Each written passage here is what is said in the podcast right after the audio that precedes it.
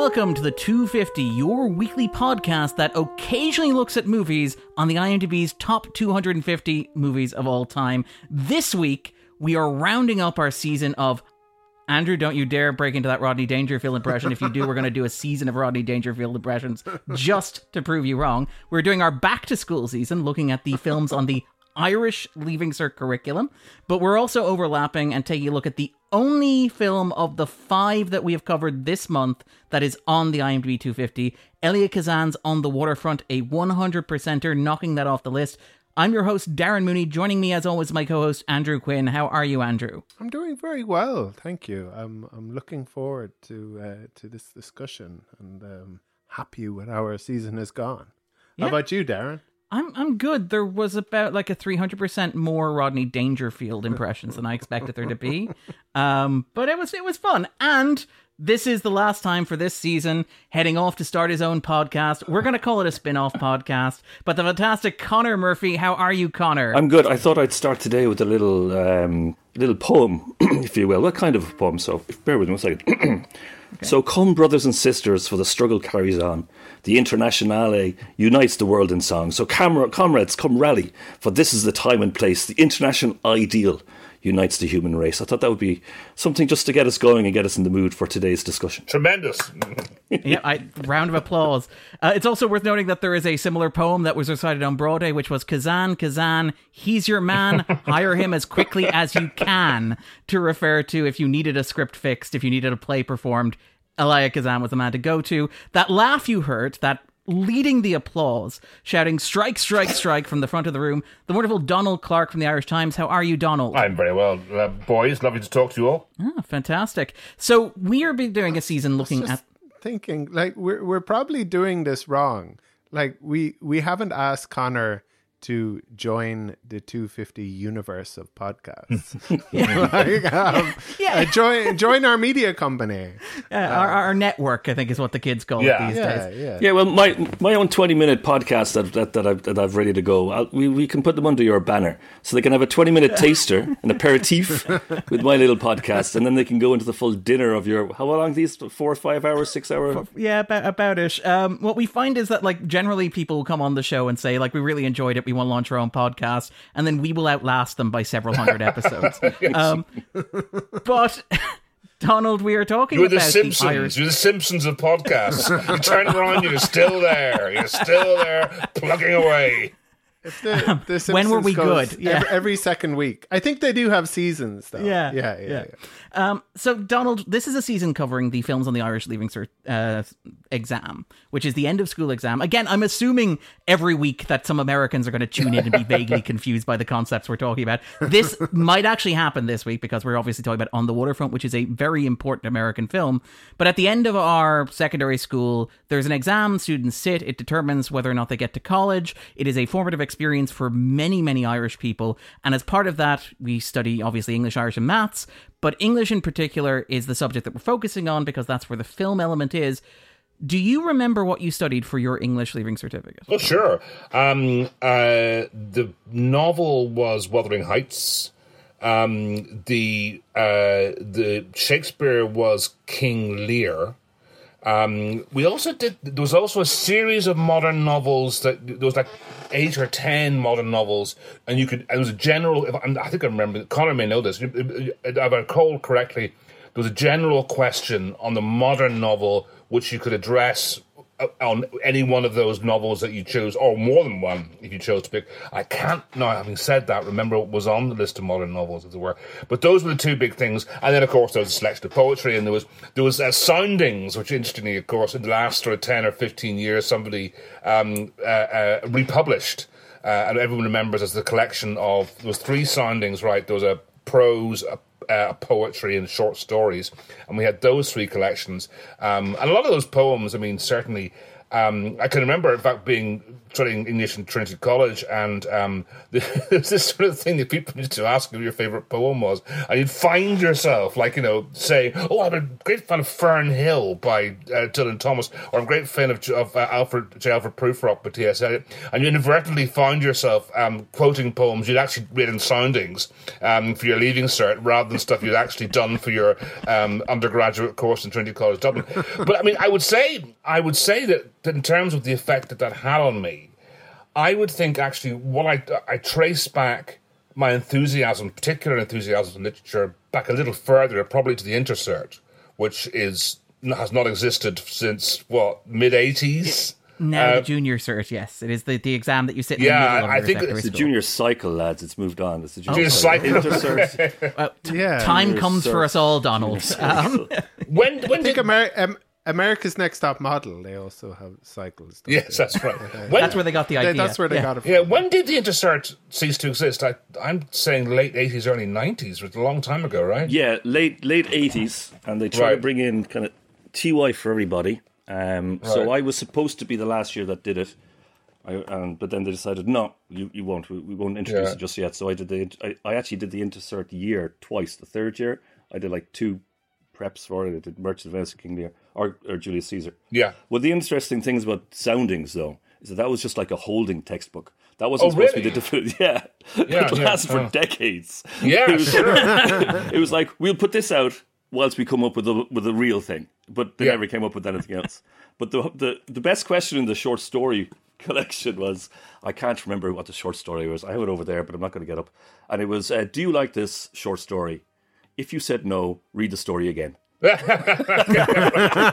how we use. That's how we used to teach teach children exactly, or teach students. Like you will, if you don't enjoy this this work literature, there's something wrong with you. But I, I brought that up. Beatings will continue until morale improves. exactly. I brought that up because I mean I would say that people are very critical. I mean, obviously, a funny if I column that I wrote in the week of recording this, that um, not the week it comes out, uh, in the Irish Times, is about um, people ranting about uh, literature being overrated and basically working out uh, feuds that they've been carrying on since um, however long ago it was they were in in school or in high school in American terms, and still giving out about how much that they hate um, Dickens or Jane Austen or whoever it might be. And I would say, I mean, you know, sorry to be an old desperate old fogey, but I mean, I studied uh, Great Expectations um, uh, in the Intercert, uh, and that started an enthusiasm which exists to this day. And you know, over the last you know the, the, succeeding 40 years I read everything that Dickens wrote and have gone back and read a few of those. Um, reread a few of those, so I can't really say I've got any criticism about the rather old-fashioned, bookish way that I was taught in either of those two courses. But anyway, get back to your to, to your original question. Yeah, it was King Lear, which I can't complain about. Which I later saw in a number of times, including with uh, the first time Anthony Hopkins did it, and um, I was happily sitting there in the National Theatre in the late 80s when he was uh, considerably younger than I am now, I would say, actually, that he did it again uh, decades later when he was more the age we expect King Lear to be. Um, and Wuthering Heights, which I can't complain about either, which uh, again is a you know novel that I've re- reread many times since and uh, enjoyed the film versions of, of course, as well. And I was well taught, I would say, as well, that um, uh, by um, his name was Richard Johnson, Dr. Johnson, amusingly, as he later became, doing a PhD when uh, he was there, and he's still still alive. I say still alive. He's still in bristling health, as far as I'm aware. And he was a very good teacher, and I had nothing to complain about about my education in Limerick. To be honest, like uh, if I were, I mean, this may be one reason, uh, along with complete lack of talent, that I've never managed to write a great Irish novel. Because I have to say, when it came to education, I had a relatively happy education, about which I much, I can't much complain about. Um, Okay, so let's get to something that maybe you can complain about, says Darren, the master of the segue. um, this is the season finale of our season, looking at the films in the Irish Leaving Cert curriculum. Um, I did flag this with you ahead of time, so this isn't an out of left field question. I kind of already know the answer. We've talked in previous episodes. Two weeks ago, we talked about Diego Maradona, uh, and we talked. We asked whether or not a documentary belongs on the Leaving Cert curriculum for film. We then talked about last week we talked about Mustang and the possibility of there being certain cultural signifiers in a Turkish film that may or may not be easy to parse for an Irish audience that doesn't have the context. Sure. And this week, season finale time, we're going to ask the big question Donald, how do you feel about film on the English Leaving Cert curriculum? Well, I would preface everything I say by the fact that I that I, that I am not an educationist. I'm not a teacher. I am not in this classroom and to, to see how it is taught. Um, I am absolutely certain that Conor and his colleagues do a very good job of investigating every corner of this and integrating it in with the literature program. Uh, and I would also add that you know whenever I'm invited onto a radio program with um, some right wing maniac who's decrying like some film that they're trying to ban in the states. I always say I'm not going on unless that person has actually seen the bloody film. And in a sense, I haven't seen the film here because I am not in a position. So I'm an utter hypocrite by even commenting upon that. But yes, what you're getting at after all those, um, after all that, that vast preface, kind of trying to excuse myself of my bigotry is not quite the word, but my belligerent attitudes at least, is that I, I do have reservations about film being taught on what is essentially a literature course. Um, because it's not literature. I mean, it's just as simple as that. These are not works of literature. Um, as I've said in various kind of conversations about this over the years on the social media or whatever else, I can fully understand why, as part of a literature course, you might teach a screenplay. You know, that is a piece of writing. But it seems to me that that if if you, within the, that context, um, teaching a, a film uh, is rather like in t- teaching a teaching Zeffirelli's version of Romeo and Juliet rather than teaching Romeo and Juliet as a piece of literature. Obviously, there that's a slightly facetious example in that obviously a screenplay is written specifically for a film, whereas a play is in theory, whereas a play is written to be to be performed over and over again in various different interpretations. And of course, when it comes to what we talk about in film, we talk about cinema, what distinguishes one film from another, what makes a film function. Screenplay, you know, I mean, I'm sorry for, all the writers tuning into this, but it really is only one part of what makes a film work. Um, it is admittedly hard to make a great film from, from a bad screenplay, but not entirely impossible. Orson Welles did it once or twice uh, with, some, with substandard material, but we, and particularly for example, the film that we're talking about today, we're going to be talking about the music is a vital part of this film. Um, uh, the cinematography is certainly a vital part of this film. The very distinguished cinematographer working on this picture, and obviously the acting. I mean, you're talking about on the waterfront. We're going to have a great you know, conversation about the acting, and those things are not things that are part of the critical conversation when you're talking about a work of literature. Now, I do understand, obviously, that within that framework, as when you're writing comparatively then clearly you can use film to set into context other works of literature. I mean, you could, for example, be talking about on the waterfront and compare it with Of Mice and Men, because in some senses you have that similar relationship with the gentle giant in there, though, to be fair to um, the protagonist on the waterfront, he's not actually. Terry Malloy. To be fair to Terry, in this case, he, he isn't actually um, develop, develop, developmentally challenged, but um, I'm just using that as a rough example. Clearly, there's somewhere. But I do have reservations with the notion of teaching a film within a literature course and thereby implying in some sense that it's work it's work of literature. It's not. And that is not in any way obviously I wouldn't say this given what I do for a living, say that that makes it any, any less or any more than a novel or a play or a poem. It's just something else. In the same way that a symphony is something else. Um, in the same way that you know a, a football match is something else to about it, but and that's that remains my reservation and I haven't really had anyone successfully talk me out of it yet. Until now, until now. yeah, and that seems like a cue, Conor. I'm sorry, but I've always agreed. you kind of have, actually, to be fair. But I've talked to you on Twitter about this once yeah, twice. Yeah. You kind of have, yeah. I have. Um, okay, to to defend its place, or to explain maybe its place. Uh, before it came on the leaving cert, film was only in two other places. It was a, like this very small question, the art exam, that uh, talking to our teachers at the time, they rarely touched because they had no idea what was going to come up. Anything could come up. Mm. Like this year, they could be talking about the use of blue in Avatar, and they, they just wouldn't have a clue. Anything could come up. And the other area, tellingly, it came up, was in the ordinary level in the junior cert. So it was after the intercert, the junior cert, and it was a small little option from a play or film you have studied, answer the following question. So it's one tiny little element of that. Right. So what they wanted to do, obviously, is they wanted to elevate film. They wanted to include film somewhere in the curriculum, in the whole school world. And they thought, because like it is in a lot of, at the time, late 90s, it would have been in a lot of English courses, mm. you know, BA undergraduate English courses. There would have been a film. That's where I first studied film in UCC under the great Gwenda, Gwenda Young. And that's so that's where it was. So they just obviously decided we needed to go somewhere. We put it in there.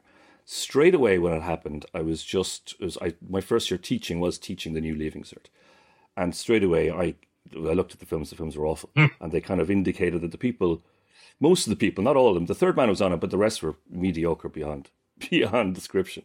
Um, they just probably didn't have a fully full grasp of of film, except for the one person who said, "God, we have to have the third man. Let's put something good on." And my reservations were exactly as Donald has explained. Film isn't English. Film has got so many things. And my reservation was quite clear because although I'd done a master's in UCD, I knew that I didn't know art. So I can't. Hmm. So at the time, I've tried to educate myself since then. But when you're talking about the use of colours and, and the framing, and I knew that there was a big gap in my knowledge that if I'd studied art, I'd probably be able to explain this a bit better at the time. I, I feel a bit more, much more comfortable now doing it because I've, I've, I've kind of studied. And that was after doing it uh, as part of my undergraduate and, and doing a master's. So I still knew that there was a gap there. So I'm thinking, if I have the gap there, what does the every Joe Soap have? Sure. and and I was proven to be correct.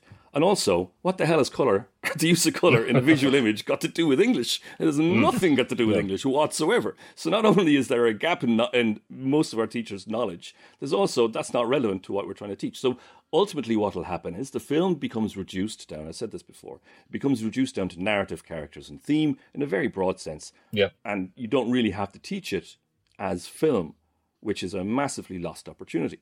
Now, most teachers do teach it as film, and we've all gotten better in a couple of decades since. But it's still, I, I think it's it's an indication of the respect or the, the, the, the lack of respect at the time for film, but also the knowledge that there's obviously somebody going, look, we have to teach film. Film's important. And because I even remember going to CPD at the time, and there was, uh, well, I won't say who it was, but there was somebody uh, high up. What's CPD? Uh, continuous professional development. Sorry, Okay. Professional, yeah. continuous professional development, and part of that was the guy, and he basically sat at the time. he was the the, the sage in front of us, and he had all these qualifications.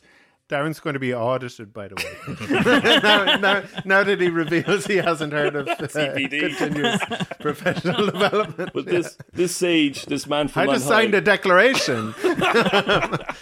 you act as if this podcast has improved in any way, shape, or form. But anyway, sorry. he was he was he was immediately derisive of film being taught at all in school. Not just in English, but at all. Right, And I was kind of sitting there going, "What?" So no, no, it's just pure entertainment. And a lot of teachers, for the first decade, I would say, saw film as a, a gap and a break and something entertaining to have a little chat about. Uh, so all those reasons, I always felt it's it it doesn't fully fit. Now I said this the last time that I read. Uh, since then, I've read a book by a French writer called um, I think it's Antoine Bergala, but sur- surname is Bergala anyway, B E R G A L A, and he talks about how film should be in all aspects of second level. So it can be in English once it's somewhere else and somewhere else and somewhere else and somewhere else and somewhere else, and then all aspects of it then can be taught fully, etc.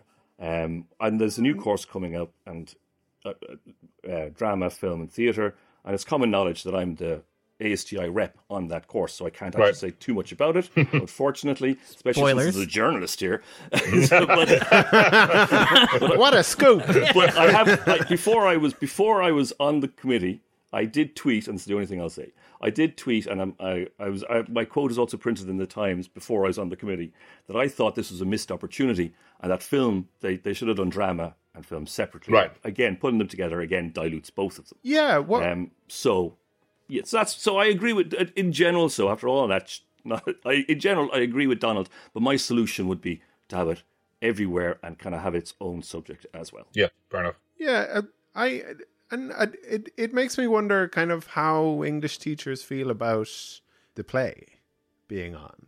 As as in it and it, should drama be uh, the subject under which kind of you know you study a play or like like obviously there there is there isn't a a, a like a natural place for it in the Irish leaving certificate because as far as I'm aware there is no such subject as um as, as drama There's no such sub- subject as- drama, nothing like that. but it, do, does anyone feel uncomfortable about the- the problem- The, the, uh, the problem teachers have always had with plays, but it's also the solution to what you're saying. The problem is that what we would love to study would be an actual production because your play is supposed to be performed Right. and not read. So can we study a production? Um, but because that's just not it's not feasible, It's not equitable. Mm. Not every school will be able to see the same quality production. Maybe some schools might not be able to see a production, etc., etc. Sure. So that means we just study the, the written text. The text. So that becomes the solution. that that becomes literature, as Donna says. So you're studying the screenplay. So you know the, the the problem is also the solution as to why it, it finds its place in, in English. I think. Yeah, and the, the the the idea about the film being everywhere, I think it it's it it allows you to study film better, but it also Eh, through through different use of media, it allows you to study the subjects in those study those subjects better. Yeah, but you see, who if you go into a film set, who are you going to meet? You're going to meet you, you meet your actor, director, and cinematographer. You also meet a guy pushing a trolley. you, you- you know, mm. you, you meet a caterer. You meet you meet everybody, all walks of life. You meet there, and I said it the last time that a secondary school is a production, is a studio, a studio waiting to happen because you've all the elements right there, down to special effects from the science department. So you've just a little element in each one, um, which isn't that difficult, I don't think, to be to to bring in. That, I, I wouldn't have thought. You know? You know who else you might need to meet on a film set? A Teamster. which is a nice segue into talking about the film that we are ostensibly here to discuss today, which is On the Waterfront, the 1954 film. The Best Picture winner, Best Director winner, nominated for 12 Oscars, winning eight of them. Very famously, three of the Oscars that it lost were in the Best Supporting Actor category, suggesting that it may have even split its own vote. Yeah. The other loss was uh, Leonard Bernstein's score, which I'm sure we will talk about later on. But Conor, we as we've been talking our way through this, as the teacher, as somebody who has experience with this stuff, have you ever taught on the waterfront, and have you ever thought about teaching on the waterfront? You know the answer to this. I do. I, I do my research. No, I have never taught on the waterfront, and I have no intention of ever teaching it. And my reasons are purely personal. And as a good union man, I will not be teaching on the waterfront. And uh, uh, uh, Kazan's apology for naming names, I won't do it, and I'm not going to do it. Don't think it's an apology. We'll get into this when we get into the spoiler zone, but I think apology would be the wrong word I would use. Not apology. No, apology is the wrong word.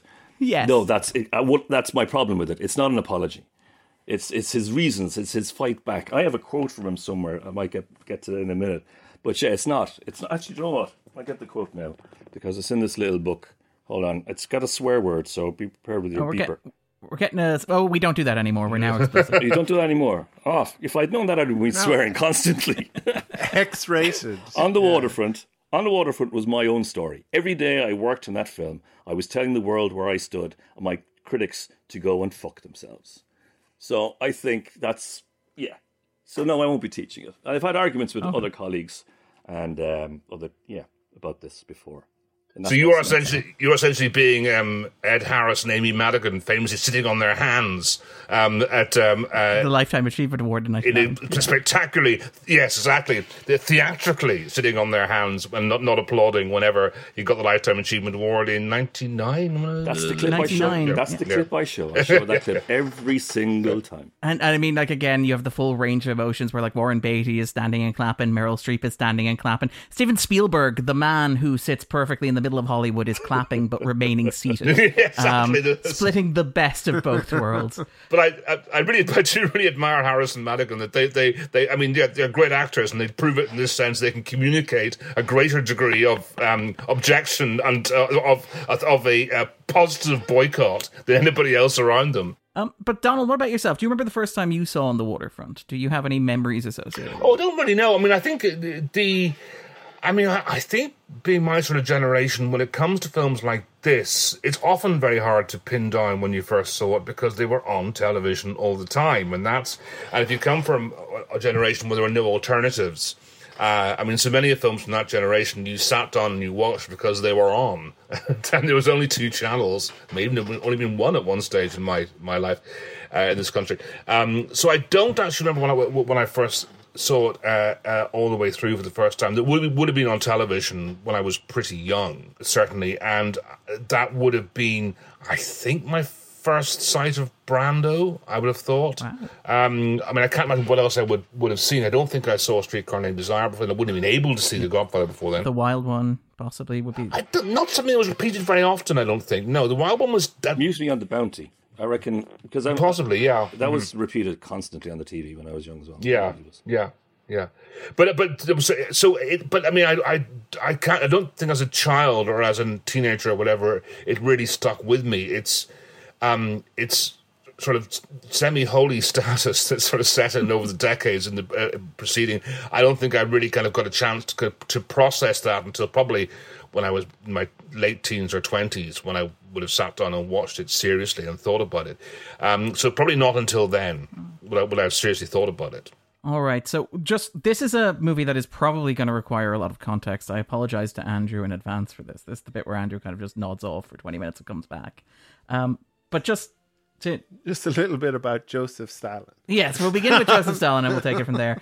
Um, but no, Elia Kazan, uh, very famously, he, actually he was he was already dead when this was released. When it? He it was. Uh, Oh, just about. Oh, Joseph Stalin, yeah. not, not, yeah, not, not Elia Kazan. Fifth of March, nineteen fifty-three. Yeah, just about. Okay, yeah. so yes, yes, yes. Okay, so Elia Kazan is a Turkish Greek child, emigrates to New York at a young age. Uh, he comes up, he wants to be an actor. Very famously, when he tells his father, who was a rug salesman who dreamed that he would follow in the rich family heritage of rug selling, that he wanted to be an actor, his father's response was, Look in the mirror. um, he joins the group theater in New York. He acts on stage. Um, he stars in a very early production of Clifford uh, Odets Waiting for Lefty, where he's the vo- he's the person who runs on stage at the end, points and names the informer in the play in a theme that will probably be important later in this episode, and shouts "Strike! Strike! Strike!" However, it becomes very clear to him that he is not going to develop as an actor, so he shifts and becomes a director. Uh, he arguably becomes one of the great directors of actors in American cinema. Obviously, the group theater, which he co founds with Lee Strasberg, I believe, is one of the homes of Stanislavski's method. He works and he finds this entire generation of young actors. Um, Brando is the very obvious example, you know, Streetcar Named Desire, and then carries over into the feature adaptation of Streetcar Named Desire, and obviously works with him here again as well. Work with him on Viva Zapata, for example, as well. Um, like he finds Warren Beatty is in there as well. Eva Marie Saint is in this movie. He's this hugely influential director in terms of him taking a generation of actors. He's also a hugely influential director in terms of bringing the New York theater to Hollywood, bringing a style of filmmaking, a style of storytelling that is more engaged with what is happening on the kind of east coast of America. Um, obviously, he has you know a number of key friends. He has a long term relationship with Tennessee Williams that's kind of struck up, uh, and obviously there's there's Miller as well, who is a long term kind of partner um, of him. Um, and obviously, I believe they both may have had a relationship with Marilyn Monroe at around the same time as well. Uh, now. This is where things get controversial. This is where things get heady, and it's worth just acknowledging them up front. He joins the Communist Party uh, in the 1930s very briefly. He is a member, by his own account, for one year and a quarter. He leaves the Communist Party, and this is going to be a recurring theme if we talk about Kazan in any depth in this episode, after a conflict with the group in which they near unanimously vote to exile him for refusing to toe the party line. In a vote held above a bakery shop, he says he can still smell the sugar and molasses. They vote 22 to 2 to expel him from the group or to force his reg- resignation from the group. Uh, this is a wound that he carries with him. He says that he continued to support Soviet communism for several years after the fact, even though he turned his back on American communism. But then, obviously, once uh, Stalin made a deal with Hitler, he broke completely uh, from communism as an ideology. Now, in 1952, he is called to testify before HUAC. He is called twice, once in January and then once later in the year. The January hearing is held behind closed doors. Uh, he does not name names. In fact, according to Miller, he says beforehand he is not going to name names. He's very steadfast that he will not give names to HUAC. How and ever, several things happen between then and his second public testimony. And there are a number of arguments advanced by both him, his biographers, his family members, and his colleagues about why that is, why he decides to name names. But essentially, it boils down to one, the grudge that he feels towards the American Communist Party, two, the fact that A Streetcar Named Desire, despite being nominated for, I believe, eight Oscars, did not win Best Picture and Best Director, uh, which apparently led him to believe that Hollywood would never accept him even if he did refuse to name names. The possibility that, as an immigrant, he was particularly susceptible to HUAC, that he could easily have been sentenced, he could have spent time in prison. He was an outsider, he did not have the protections that a normalized American citizen would have had. Uh, and then finally, talking to his psychoanalyst. Apparently, his psychoanalyst asked him one day, Do you think anybody would do that for you? Do you think anybody would go in there and risk their future refusing to name your name? So well, you you haven't touched on one of the other reasons is that he, I mean, it, from from his own account, he felt that the uh, American Communist Party was far too uh, rosy-eyed when it came to Stalinist Russia. Oh yeah, that's why he broke from them. Yeah, no, yeah. but but the, the, I, I, I think he's. I feel like he still felt that in the fifties. Like they did to put it as if it's just a grudge and not like an ideological uh, uh, disagreement.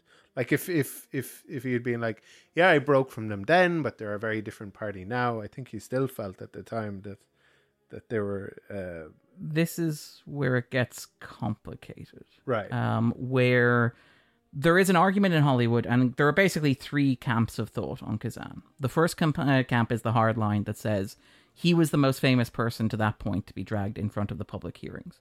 If he had defied McCarthy, or if he had said nothing, um, he would have potentially been like a nice standard bearer. He would have, you know, he would have basically publicly humiliated the hearings and ended the blacklist, which is, to my it's mind, prisoner's dilemma. Yeah. Okay. The second the second school of thought is that, look, we accept that he had to go and he had to name names. In fact, he's argued that of the eight names he gave, seven of them were known beforehand. In fact, he actively he talked to Miller beforehand. He talked to Odets beforehand. He let people know that he was going to be naming names before he named them. Now, he still did give them one name that they didn't already have, but his argument was, I only gave them names they already knew. Um, there are people who would say that would be fine. That would be accept. We understand why he would have done that. He was in a more vulnerable position than most of us. The problem, however, is that he takes a full page paid advertisement in the New York Times, which basically amounts to I'm proud of what I did, I stand by it entirely, and I urge everybody else called before HUAC to name names. It's no sense of contrition. It's a sense of absolute, I was right, the rest of you are wrong. Why are people challenging me? And over the ensuing decades, he largely refused, no, he didn't largely refuse, he completely refused to apologize or to retract or to say that he made the wrong choice or that he made a mistake. And very publicly and very brazenly kind of pushed that forward. I think like that that's the thing about the, the kind of Kazan. That's why he is such a special case when it comes to the blacklist. comes to people who are called to testify. Like Lee J. Cobb, who is in this movie, yeah. um, name names as well, but didn't face any of the same sort of shame or any of the same sort of uh, branding that that uh, Kazan did. It's the the statement and the brazenness of the "I was right." I don't regret this. I will never admit that I regret this. I was right, and the rest of you were wrong. Mm. Um, yeah, kind of like why why that kind of hangs with, over. With, within that, there's no camp who agree. Like I per, per, personally, like you you know that I've uh, you know had uh, expressed strong opinions against HUAC, and especially like yeah. uh, um, I think we had discussed Oppenheimer long before there was a movie. Yeah. Um. Uh, uh about him, I think it was on the uh, Shutter Island episode. Yeah. But yeah, the the the the, the that there is a kind of a a, a there aren't that there aren't just people who are like we disagree what what he's done but we understand it or there aren't just people who are like we disagree what in what he's done and he's been brazen in it and and he ought to um, apologize. That surely there are, are some people who um, felt that he did the right thing Well, I mean, he And got- I, he I'm not he saying I'm one No, of no, I know. He, he got to continue working. That's the thing. Like, unlike the people who ended up on the blacklist, he did get to continue working. He got to work within the studio system. In fact, Darryl Zanuck immediately had to make a movie, Man on the Tightrope, which was about, I believe, a trapeze artist trapped behind enemy communist lines, which was very much like Welcome to the Winning Team. Yeah. You get to make a movie about how evil communism is. Yeah. Um, he did get to Well, continue. yeah, I say the studio. Studios thought like that he did exactly the right thing. Right? Yeah. Yeah, yeah, Yeah, like it was it was Zanuck who encouraged him to testify. And again, like one of the arguments against what against him is that like because he came from theater in New York, the argument was that like maybe even if he got slapped on the wrist and sent to prison for a couple of weeks, he could still move back to New York and he could still have a career there. He would be venerated there. He would be worshipped there. Hmm. He would still be able to have a career, but he chose again this is one of the things where there's gossip and whisper and nobody really knows one way or the other. Kazan himself has insisted that he actually took a pay downgrade, that he actually took uh, that his salary at the studios was cut after he testified. However, there was also testimony from people involved that actually the very next day he signed a fairly substantial contract at the studio in return for naming names. Well, he he got paid. I have it right here because he boasts about it. Back to my little Yeah. my little article that he wrote. I I don't have it. Where is it? I've marked. it. Anyway, he got up the the on the waterfront cost eight hundred thousand dollars. Marlon Brando got a hundred thousand. Elia Kazan got a hundred thousand as well, plus twenty five percent. So he was getting paid okay. He was getting the paid same amount as the star. I think it's interesting to compare him to someone like John Garfield, who died of a heart attack in the midst of over you know all the controversy about the HUAC and and his involvement in in various um, organizations. And I think it was Sterling Hayden who named names and then immediately regretted it and went out and apologized and picketed and then just stopped. So you have Kazan at one stage going off making on, on the waterfront, getting the same amount as his star plus profits, and then you have those two gentlemen, plus of course all the writers, etc., etc., um, and other directors who had to leave. We Um, Jules Dassin and all the rest of them had to leave the country. So he, these are these are the reasons why I say no. I'm not, he's not. I'm not putting his film on in my classroom. you know, I'd prefer to read Sterling Hayden's really boring biography, autobiography, which I don't think I got beyond page sixty. Dear God! But anyway, uh, I do not recommend it unless you're really into sailing.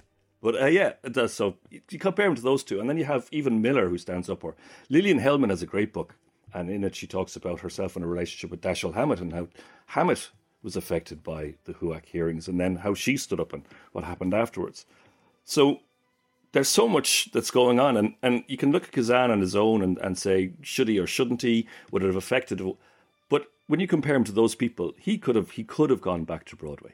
He could have stood up and done what I think is the decent thing. Uh, but I, of course, it's easy for me to say that in 2023, and I've got a, a nice nice job. You know what I mean? So it's easy for me to say. But he still could have gone back to Broadway and be quite successful. Um, so yeah, and, and at some stage to have morals. I mean, Bogart is another classic example, um, but he kind of redeemed himself. I think people thought re- redeemed when when when he was suffering from cancer and the way he held himself during those times. But he was part of the the people. Donald probably remember what's the the the the, the, the group. Hollywood Seven, Hollywood Seven, Hollywood Eight, Hollywood. How many, It was how many Hollywood were there? 10, and then he was 10. part of the group Yeah. that that supported them initially. And then he was getting a Yeah. bit of a kickback, and he put out an ad saying, "Well, actually, do you know what? Never mind, but that, oops." Yes, there was, there was that severe backing backing Yeah. away after they, after they all went to Washington that time, and then there was severe backing away afterwards. That um, well, because they felt, I think a lot of them felt at that stage they could wait it out, which in fact indeed proved to be correct. Ultimately, I mean those those who who um, decided to lower their heads from the parapet after initially putting them over essentially were right. I mean, you know, they sat around, and you know, eventually, you know, thanks to people like Kirk Douglas and others who eventually kind of forced significant people who'd been black, blacklisted, like obviously Dalton Trumbo, um, uh, uh, back into the limelight, albeit initially under cover of um, pseudonyms. Yeah, that, I mean, that, that I mean, waiting it out was one way, one way around it. Another way around it that that Kazan could. I mean, I think. I don't feel that re- it's one thing you would say about the attitude towards Kazan afterwards, and obviously this you know came to a real head in 1999 with that honorary Oscar that we mentioned briefly earlier on. There weren't really many defenders outside Yes. uh, outside um, the you know the the hard right that um, i- within Hollywood, and Orson Welles famously was some interview he gave somewhere where he basically kind of quite blankly called him a traitor. called him a traitor, exactly, quite blankly called him a traitor, um, which was interesting. So, I, I mean, it's not as if he was part of a cabal at, um, who were somehow, who as, as one decided um, this was an acceptable way of dealing with the blacklist was to collaborate with it and, uh, and pat themselves in the back ever since. And I think, I mean, I, I think in, in relation to on the waterfront, I think one of the, the one of the the film in some sense does him no credit whatsoever because, I mean, in in insofar as it is a metaphor or analogy or representation um, of his experiences, it's a complete poor me representation, isn't it? I mean, the whole thing. I mean, there's no. I mean, there is in here. A, I mean, if you're trying to use the plot of the film, which is, as we'll talk about shortly, a plot about organized crime and corrupt unions, um, and uh, and standing up against those as a metaphor for the situation that the Communist Party was in, you're going to have trouble really kind of making those tendrils connect. Um, so re- really, I mean, as far as emotionally, the only bit where it it- where it, where it makes any sense on his own terms, I stress, is this going to poor me sense? Oh, leave me alone, leave me alone. Look, what it- everyone against me, and eventually, and here was how I bravely stood up and uh, and pulled myself together and became the man that I am today. And entered the workplace, and the doors clanged behind me, and here I am. Which I and I don't think the poor me analogy won, won him any friends over the succeeding half century. Yeah. I, I, I feel like he had he does have his some defenders. Uh, uh, Scott Baio, Kevin. No, right. Well, that's what I mean. Dean, Dean Dean, Cain. Kane. Yes. I mean, you're basically having. You got there first. I mean, I mean, certainly, for example, Martin Scorsese, who was um, uh, uh, uh, who was one of the people who was pushed hardest, and I think was on stage, was he not, um, for honorary Oscar? Yes, certainly, he Oscar. makes no effort to defend what he actually did, and in fact, Scorsese rather unconvincingly su- uh, suggested that he was more regretful about it than the evidence seems to suggest. um, but. So I, so I think that that, put, that that puts me in an odd position. I mean, he just seems to be a remarkably stubborn man who was quite prepared hmm.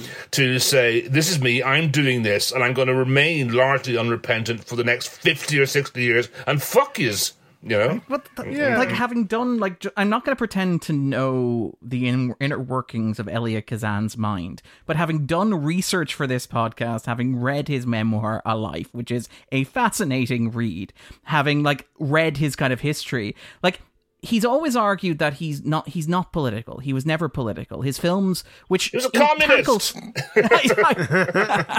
but his his his films obviously like tackle big social Yeah. issues. He's very proud of the fact like Gentleman's Agreement dealt with like anti-Semitism, Sure. Pinky dealt with racism, all this sort of stuff.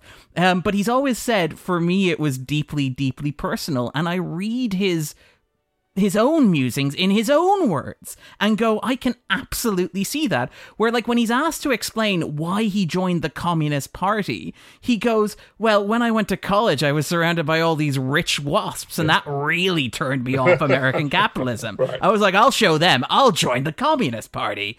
Um, there is this kind of like really incredible motivating sense of spice to a lot of his filmmaking, um, to a lot of his career. Again, and it's something we come back to on this podcast quite frequently. Is that the 400 Blows, which is one of those you're banned from Cannes. Okay, I'll have my own film festival, um, kind of like movies where spite is an incredible motivator for a filmmaker. Do you, have you ever done that thing, Conor, where you say, "Well, if you're, if, if, maybe you should teach the class," and then they do a No, fantastic because they do a job. better job than me. I know better than that. I'm no fool.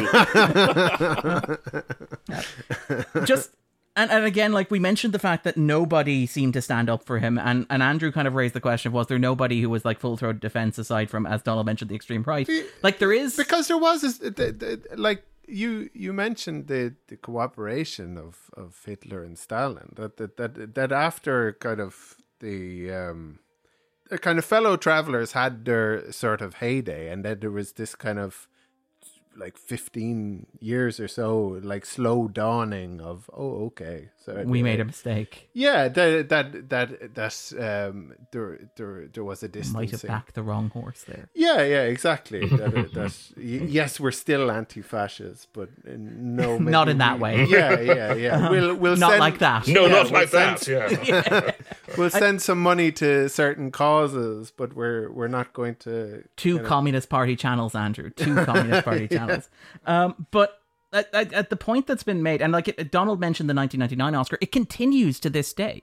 Zoe Kazan, his granddaughter, is constantly feeling questions about him. Every time she's promoting a new project, she's asked about, "Hey, so your granddad? How'd you feel about that whole thing?" Um, but the like, I think Mark Steyn kind of made the Ugh. point that like, I, I know, I'm sorry, um, made the made the point that like perhaps. This obsession with Kazan is a reflection of Hollywood's own guilt because the blacklist was not government enforced; it was studio enforced. Yes, well, well, Mark Steyn is not wrong. To be fair to Mark Steyn, the Yeah. famous Canadian right-wing columnist, that is actually, in fact, not not entirely wrong in that regard. It's all, it, yeah. I mean, if you find an enemy uh, to, to work out your own guilt uh, in terms of not having actually stood up as as bravely as you could have stood up, then that's quite useful. Though, I mean, yeah, and it's you know, obviously there is always a certain amount of, I use a terrible phrase that common in the last 10 or 15 years, virtue signaling, uh, whenever you turn against somebody um, famous who you don't know and never met, and um, uh, it, uh, for, uh, in a, a long dead. But I, You're yeah, right. We are milkshake ducking Elia Kazan. I, yeah, nonetheless, I think that that it was. I mean, a remarkable betrayal. I think. I, I- I think it, it. I think it's understandable why it has reverberated down through the decades. Um, uh, no question about that. And and the most most prominent and powerful person who betrayed and Yeah. named on that level. I mean, obviously, Yeah. as Conor was saying, Sterling Hayden and other people had their. Uh, you know, dabbled in this area, but um, so I think it's understandable why it has reverberated, and also, and you know, that is redoubled by the way in which, uh, as we're about to discuss, he attempted some kind of slightly feeble um, uh, um, explanation or justification on the end of this film. Um, and again, just to to mention this because it is it is worth mentioning. On the waterfront, its relationship to this scandal in Kazan's life is is interesting because the writer who is uh, Bud Schul, uh, Bud Schulberg also named names and also testified, Yep. and he has insisted that this movie has nothing to do with that. It was not intended as such. In fact, apparently, um, Kazan had been wanting to make a movie about the New York Docklands since I believe the late 40s, early 50s. Originally, Miller, Yeah. um, Arthur Miller, had been working on a script called The Hook. Yeah. Yes, that's exactly it. Uh, the studios in Hollywood had suggested that he needed to make the unions evil communists, and that was when Miller said, "Toodles, I'm out." Yeah. Um, I also love, by the way, that uh, Miller wrote, uh, "Is it A View from the Bridge?" Yeah. that was his response to the whole Huac thing. But anyway, so Miller sends a copy of A View from the Bridge to Kazan, and Kazan writes back and says, "This is a beautiful script. I will be honored to direct this for you." And Miller replies, "No, you misunderstood. I didn't send this to you because I wanted you to direct it. I sent it to you because I wanted you to know what I think of stool pigeons." Yeah, right, right, right. Yeah, yeah, yeah. do love good old passive aggression. But obviously, the script for this, the screenplay for this, was apparently written before either of the two men testified at HUAC. The first draft of the screenplay. It was based on a series of articles called Crime on the Waterfront, written by Mar- Malcolm Johnson in the New York Sun, which exposed organized crime in the New York City docklands. It was in direct response to a murder that had happened in 1948 of Thomas Collentine, who was killed by three gunshots. Um, but the caveat to all of that is that as much as all this circumstantial evidence exists, and as much as somebody like Scorsese might say, Oh, I, I had no idea that was the context for the movie itself, Kazan himself has said, No, just to be clear, I absolutely 110% intended as a gigantic fuck you to everybody. But it's also- um, I was right. But it's also he knew the situation when he began to shoot the film. So even if all that's true, even if the entire script, you know, the finished version of the script was as it was before he began shooting it, you cannot sit back. Well, he's not trying to, as you pointed out, uh, Darren. But It's leaning into it. Exactly. But you, he could not, should he want to, sit back and say, "I nothing to do with it." I mean, the very fact that you knew what happened and you were making this film meant it had something to do with it, even if it had been conceived and written entirely before the camera started rolling. I mean, I'm interested. Just, to, I mean, in the origins of this, it's kind of interesting the way in which the the, the Miller script has got sort of depending on who you read, has got differently entangled up with the origins of On the Waterfront, which was called The Hook. I think this was set in I think actually it was set in Red Hook, that um, Yeah. that uh, part of Brooklyn that sticks out um, just below Manhattan, and ra- rather than the rather than the connections to the hooks, when the hooks play quite a part in, part in the film.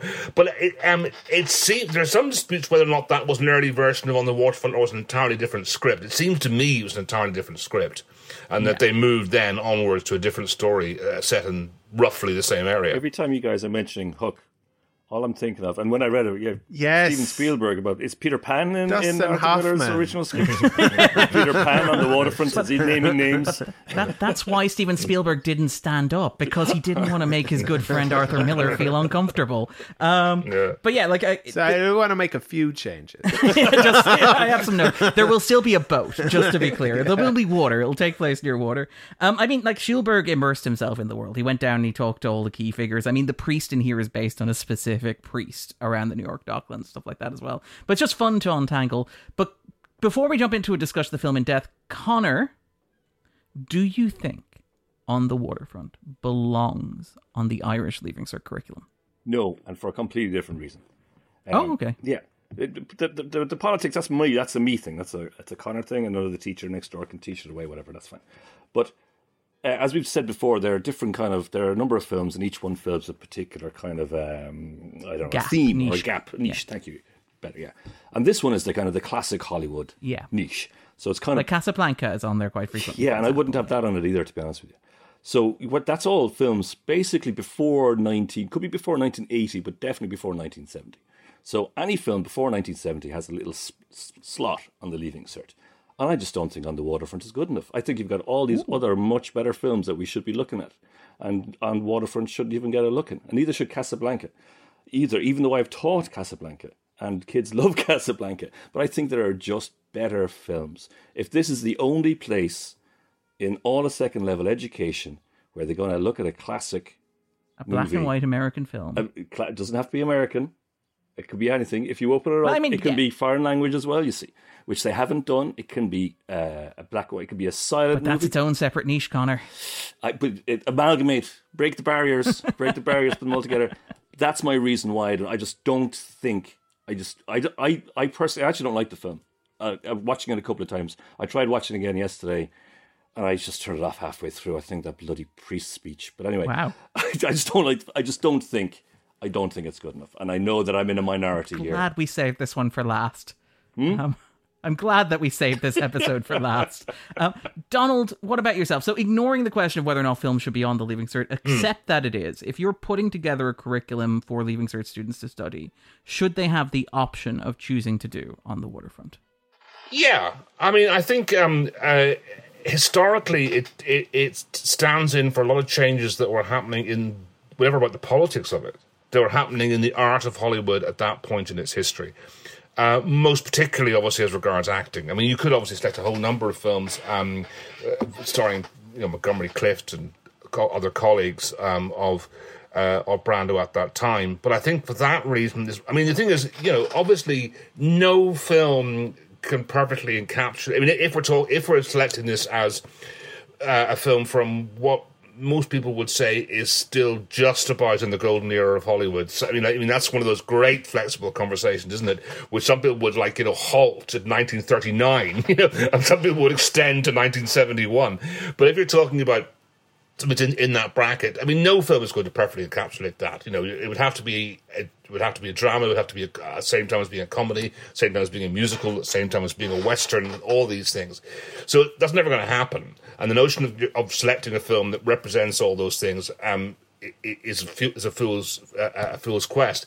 Um, but I think I do think that in terms of the way in which it sits on a fulcrum of Hollywood, I think yes, I think is a proper, perfectly decent choice for all its flaws, and there are, are great flaws. And I think actually Conor's quite right. The the speech by much as we all love lovely old Karl Malden is kind of insufferable at, in the middle of this. Um, it, and I think basically, and also not least because it has that kind of it has that quality of like you know a pompous, trendy priest uh, um, sermon where you try and kind of you know, you know the Bible is still matters to us now, and that that's trying to tone to. And also the ending is hopeless. I have to say, and um, uh, uh, the ending is enormously sentimental. And whatever about kind of the politics of what Kazan is trying to say about his own situation, absurdly sentimental and sunny. You know, that point at which Malden and Eva Marie Saint turn to one another and kind of smile like everything's going to be absolutely fine now. We're going to walk. Those things noted.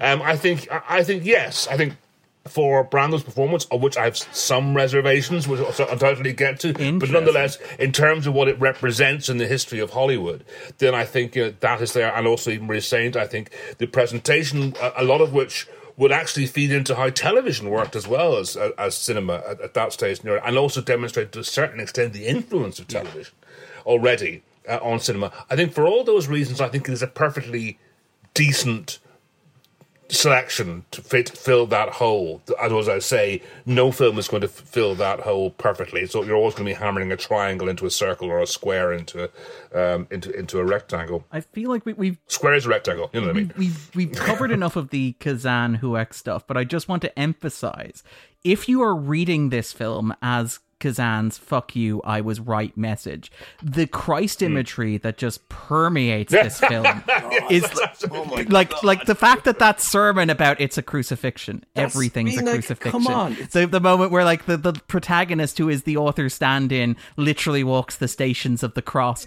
like just. Yeah. That's right. It, it, I it's a kind of admire it. I'm not going to lie. Part of me stand- just standing up for what he believes is right against the authorities of the day, like Jesus Christ, like Or- Copland, or like RoboCop.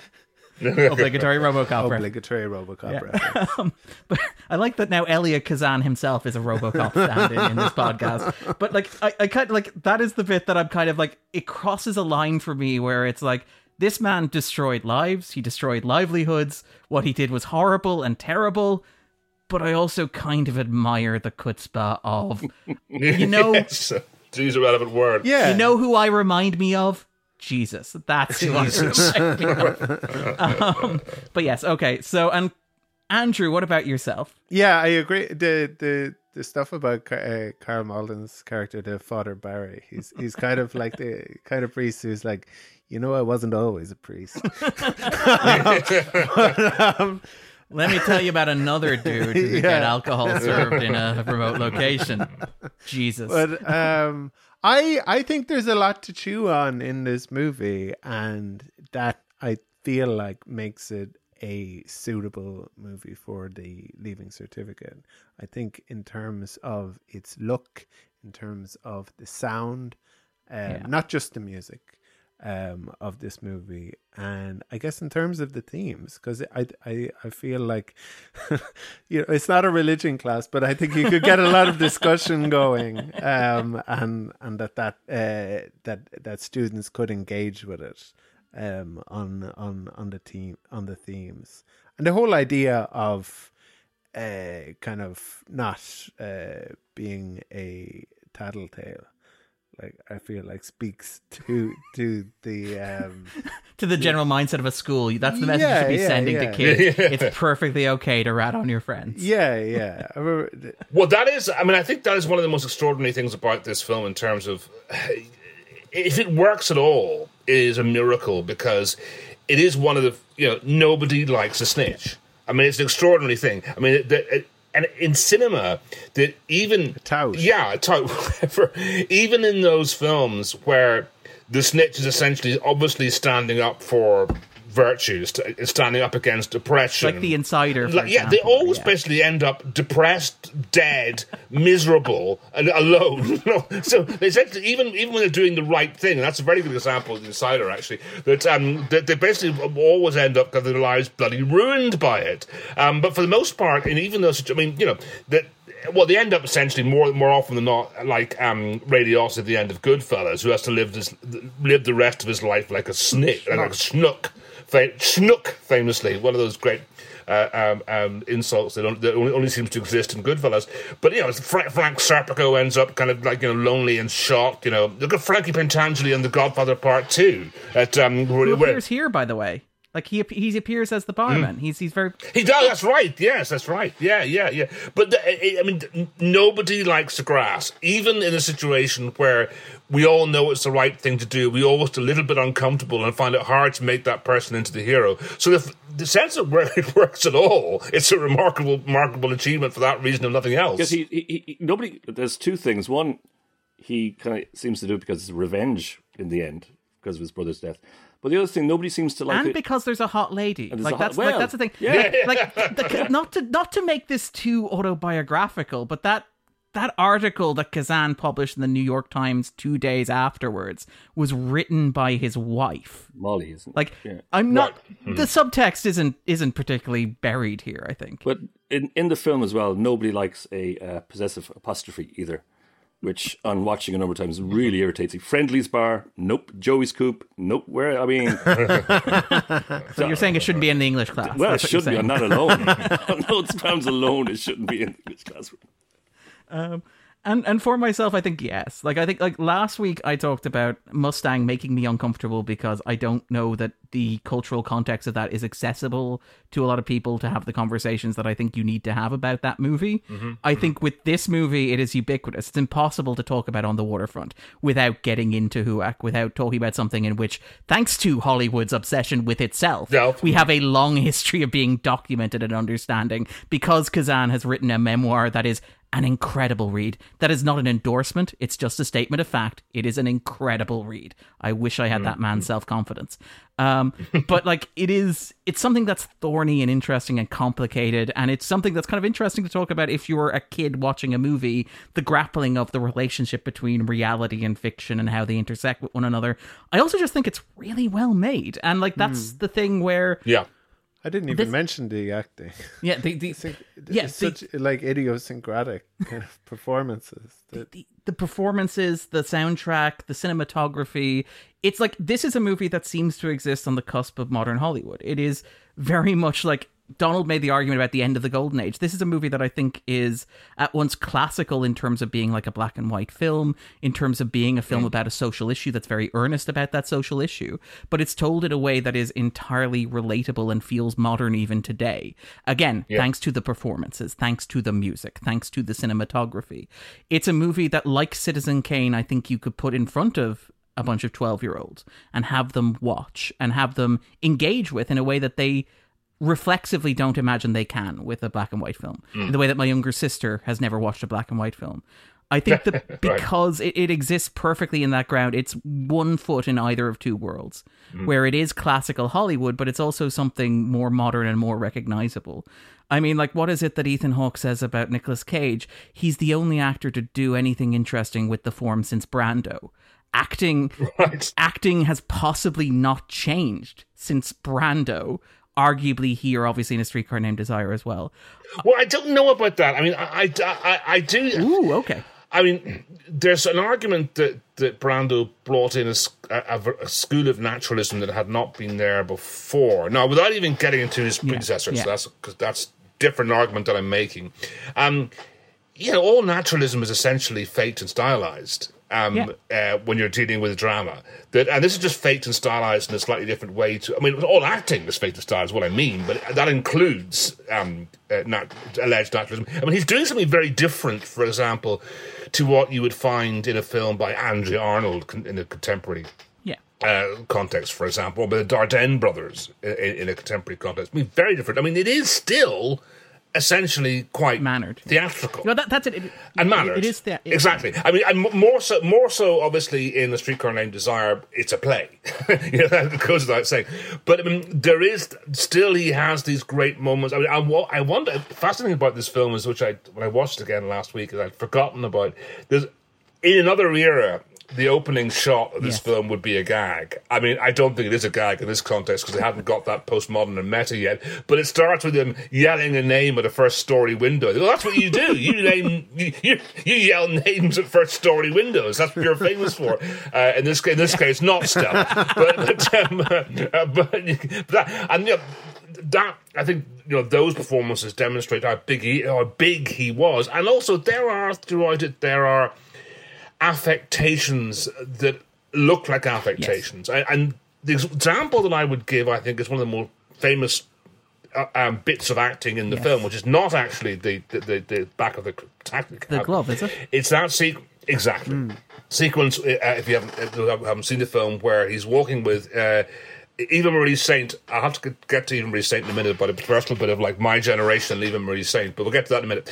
But he's walking with Eva Marie Saint through the, through the uh, playground, and she drops her glove, and he continues the scene. He picks it up.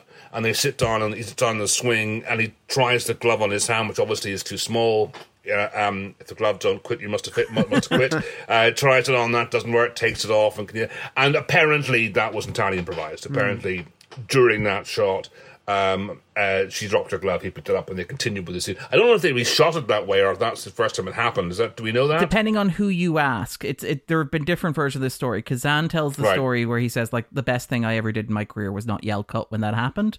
But according to Right, Brando, okay. it, they sta- they found it during rehearsal and then put it in the movie. Yeah. That sounds to me more likely, frankly. But anyway, whatever way, it, it was it was it, it emerged through improvisation one way or the other.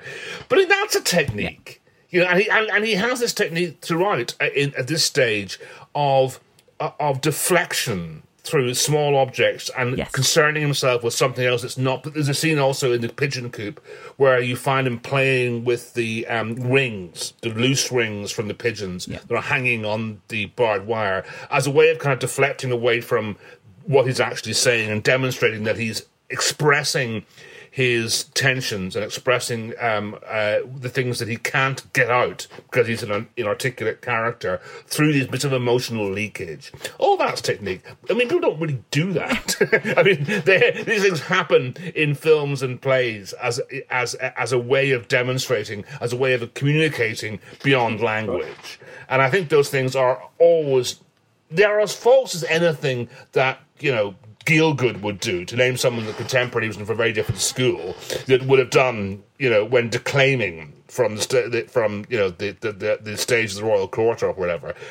Nonetheless, I'm being unkind here and kind of like putting this all in a framework. Nonetheless, you still end up with a kind of acting that you saw very little of, but that way before this point in Hollywood history. And I mean, well, to, to the point there, you mentioned the him doing stuff with his hands. That was apparently a Kazan thing with his actors. Like Kazan, particularly because Right. Kazan worked with actors who maybe weren't screen trained, for example. A lot of them came from Sure. stage. Here, there's a lot of people who had worked on the docks. Like the Kazan trick, too. and you'll notice it if you rewatch the movie knowing it. The Kazan trick is to take an extra and give them something, whether it's a scratch card Right. or a bottle. Yeah, there's yeah, a yeah, yeah, moment yeah. here where a guy opens a sandwich in the background of a scene, and it's like Kazan did Yeah. that just because he wanted somebody doing something rather than just standing there idly. He was one of the Um, one of the few black uh, actors Yes. or characters that had to see it in the sense. yes, he is. That's right. This yeah. whole acting thing, looking at it, it's all acting thing. It's bad. it's all pretending to be something. Um, it's Lying is yeah, what it is. I was looking at it and I was going, "This is like um, I'm making choices here," you know, and slapping the taxi cab. I'm making choices here. And what what what? I was fine with the glove. I was fine with the other things, but he takes the magic. He has the magic code at the end, and he starts taking. He starts playing with the thread as he's walking out of uh, one of the scenes. And I'm thinking, "Oh Jesus, leave the bloody thread alone. Just walk off. Just stop. Just leave it. You've made a choice. It's already just." And that that moment just took me out. I was going, ah, just stop it. And I found that slightly irritating. And I found what uh, his okay, so it's natural, etc. And I get all that, but then you have other moments with, with other actors where they give the line, and then the next person gives the line, and then the next person, and there's a slight pause. Which I presume is Kazan trying to make it seem natural, but what it came because they weren't the, the main, they weren't Cobb or they weren't uh, Steiger or, or anybody else. They were just kind of um, down down the pecking order, it came across as I am now saying my line, There, mm. and I am now replying to your line. and I just found that bit again. This is on like a second or third watch. I found that bit just a little bit bit jarring. Well, again, it, it goes to that notion about what you know. That, that okay, this is this is put forward as an example of naturalism in American cinema, but it's not naturalism as you'd find in John Cassavetes or most obviously Robert Altman would be the example that springs to mind from what Conor is saying. You know, people are, people are still kind of delivering lines as they do in plays. They are waiting for the next person to to say his or her line and then responding to I, it. I think that like I think a lot of older movies suffer from very bad sound mixing though as well. where it's very clear when one person is talking and then when Well, the mono, Other, yeah. yeah, exactly. Where the the Well, I would, I would say, I mean, I, yeah, I mean, I had some difficulty with the sound in this film because um, I shot name names here, but I rented it. Rented it. I had, didn't have a copy here, which surprised me. So for this um, podcast, I rented it from a major online um, uh, streaming service, and the and the audio was so quiet. I could barely hear the Same. dialogue, and had to let s- had to sit next to my television. That's what they want to draw um, you in. It's immersive. no use- captions either It yeah. on on that particular large um, no, what? Sorry. no captions either. No, is that, no, Yeah. is sorry, you're absolutely right, right. Yeah, exactly. So I went to look for the captions, and I thought I can't, I, I can't hear this when I, you know, not just Brando. I can't hear even when you say. I can't hear Karl Malden who, who delivers his delivers his delivers his Something delivers his about lines. crucifixion. Um, Uh, Yeah, so I, I was literally sitting next to my television, like looking over, and I, as you say, I, I, there was no subtitles. Anyway, it's a whole side issue. Go on, You- sorry. you- I had it on DVD, old school. I watched it all the way through. Then I watched it with the old subtitles on, and then I watched it with the commentary, which I, that's when I turned off because they were really Yeah. bugging me. Those guys. oh, were you watching? Was it the Criterion Collection? No, no, with, no, no, um, no. Oh, no, okay, just okay. normal DVD. I don't know where it is, but I had two fellas, and at one stage they said, "Is this the last great black and white film apart from Yes. Meeting What? Reasonable?" And I went, "Jesus, Yes. lads, what's What? going on?" Like, Yes, that's the Criterion comedy. Is That's Richard Schickel's on there. Oh, Completely ignoring the fact that like The Apartment and Psycho exist to pick Oh, two just- small examples from so many more. there are it's hot- just madness. Thousands. That's Yeah. extraordinary. Well, Richard Richard Schickel Yeah. said that, or, or I don't know which one said it. I don't know. I can't. I don't know which one of the two, but there it was not a source of controversy. The point of controversy was Scorsese made Raging Bull, right? That's maybe the exception. Yeah, yeah. Uh, oh, really? Yeah, yeah. I mean, because I can't, I can't, I mean, I can't name a single other black and white film since 1954. That's the only one I think. They, they, Sure. now, to be fair, they may have specified American for our, for our uncultured ears, but I, I do- mean, the leaving, the leaving. there are still, pl- there are still plenty. I, I know, I know. I, This will this will I know. Cheer Donald. No, no, no. This will cheer you up, Donald. The artist was on the Leaving Cert. Now there's a black and white film. I'm sure. Yes. yeah. That's you. As everybody remembers exactly. Yes, yeah, that's right. God, yes. Um, what? I, Well, I mean, uh, I, I, feel, I, I don't mind the artist. People are people are awfully, awfully unkind about it. And I always sort of, yeah, I think it's fine. But anyway, sorry, we, we haven't time for that. what? I- What? I, what I was We haven't say. talked about Fast X yet. Yeah, which has been a recurring motif on all these episodes.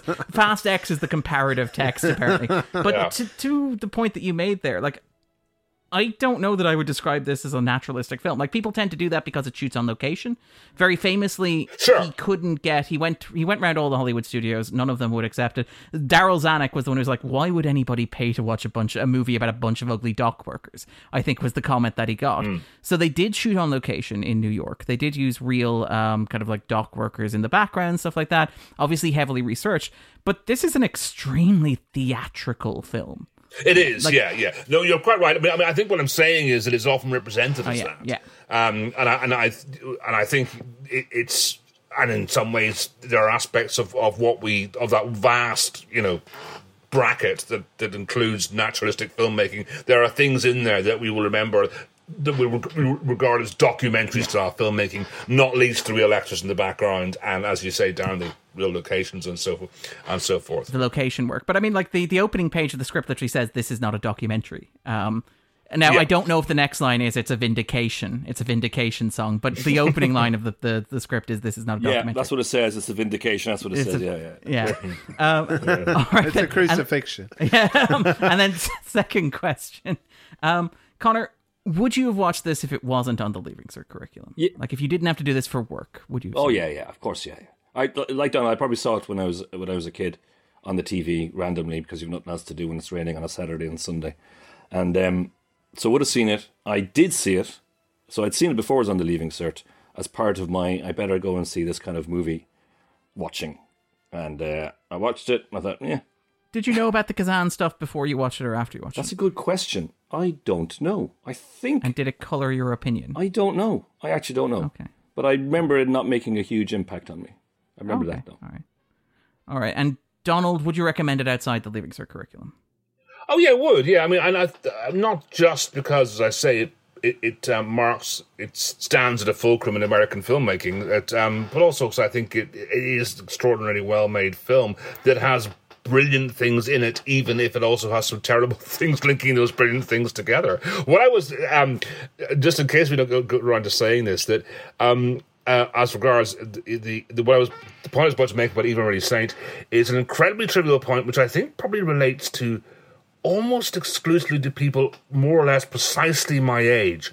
I'm going to say born between 1962 and 1968, that sort of era, is that all of us were exposed to rattlesnakes by Lloyd Cole and the Commotions repeatedly over and over again. Does no one here know what I'm talking about, incidentally? No. No, it didn't come up in the research. Sorry. Nobody here knows what I'm talking about. Fascinating. I, I, I, I included this in, a, in, a, in a, one of my film quizzes once, the point I'm about to make and uh, it was basically there was like ten percent people. oh, that was easy. I mean, everyone knows that. and nine percent were I'd I'd Guy Lodge, if you wouldn't mind me saying this from uh, um, from Ryan said, "What are you talking about?" and was a very educated man and knows what I'm What I'm talking about is the chorus of Rattlesnakes by Lloyd Cole and the Commotions, the title track of that album. Uh, which I think is about 1983, 1984, in which she sings, um, You look like Eve Marie Saint in On the Waterfront. And ever since, like everybody else of my generation, I cannot get Eve Marie Saint out of my head as the name of the actress who was in this film and in many more, uh, including um, North by Northwest, obviously. Um, her name is Eva Marie Saint. That's how she pronounced it. And but nonetheless, that has been stuck in my head ever since. And even now, whenever I mention her name, I still tend towards the Lloyd Cole and the Commotions pronunciation. Twenty nine years old here, by the way, playing a character who is supposedly near twenty. Um, this is her first big film. Yeah. Yeah. She's 90, she was 99 this year. She was 99 only a few months ago. She's not supposed to be younger in the film. Um, She's not Yes, supposed to just out of school. Okay, so I said 19, but yeah, okay, sorry. Like, okay. Yeah, in uh, 18 yeah, I or think she- 19? yeah. Oh, did you say 19? Sorry. I thought you said. Yeah. She's yeah. But she, uh, she, 99 this year, and like you know, she now is she's sort of sort of a unofficial kind of title of like you know the last representative of old Hollywood, which Olivia de Havilland and Kirk Douglas held on to until they died in the same year at uh, at the same age uh, at, uh, at 104, and even Marie Saint at 99, I think probably now hangs on to that. Um, um, sometimes in some ways unhappy title. Um, I do remember the weirdness of her being included in Superman Returns as an in joke related to this film. Yeah. Where it's like Superman's father is Marlon Brando, so obviously his mother is Eve Marie Saint. Um, speaking of another director, uh, very troubled um, for different reasons. Andrew, what about yourself? Do you think, like, if this wasn't on the Leaving Cert curriculum, would you ever have watched this movie? I think so. Yeah. No, absolutely. Um, and I would be glad that I had um, watched it. Yeah. Yeah. No, I, I, I would for all the reasons that we've um, that we've that, that we've been been through. Yeah. And I think in spite of the kind of reservations, like I, I, I, I, I sometimes find that when, when, when, when, when we have a consensus on something, that I will be the the devil's advocate. But I think in when I when I was in school, in history class, there was a girl gave me a CD, which was a mixtape of different versions of Internationale. so, like, I'm, I'm, I'm so I'm not unsympathetic to criticisms of any sound, yeah. Um, all right, and yes, I, I would I would have watched this anyway. Um, all right then. I think just very quickly buzz round. Uh, recommend Conor if listeners have not watched it. Would you recommend they pause the podcast and stream it to local? Absolutely. Ah, yeah. You have to watch it. Conor, uh, sorry, uh, Donald. Oh yes, I certainly would. Yeah. Mm. Yeah, and Andrew. Uh, yes, yeah, I'd recommend that people watch it. Uh, tr- try and get a version with captions, maybe. Although I, I watch Yeah. everything with captions. Well, it's a sign we're getting old, Andrew. It's a sign we're getting old. Yeah, yeah, exactly. Um, I will say that Criterion, the streaming service, is great. It's on like whatever retailer that you guys weren't naming and shaming. Not only does it have the film, not only does it have captions, it has three versions of the films in three different aspect ratios for reasons we may talk about in the spoiler zone. I may have watched all three of those. It has a separate version with the commentary. It has a separate version uh, with an introduction. It has several conversations with Martin Scorsese, and it has an hour-long documentary, Elia Kazan, an outsider, in which he talks to Michel Ciment, and it is everything that you would expect it to mm-hmm. be based on our discussions of Mr. Kazan in this podcast. Right. With that in mind, we will enter the exam hall.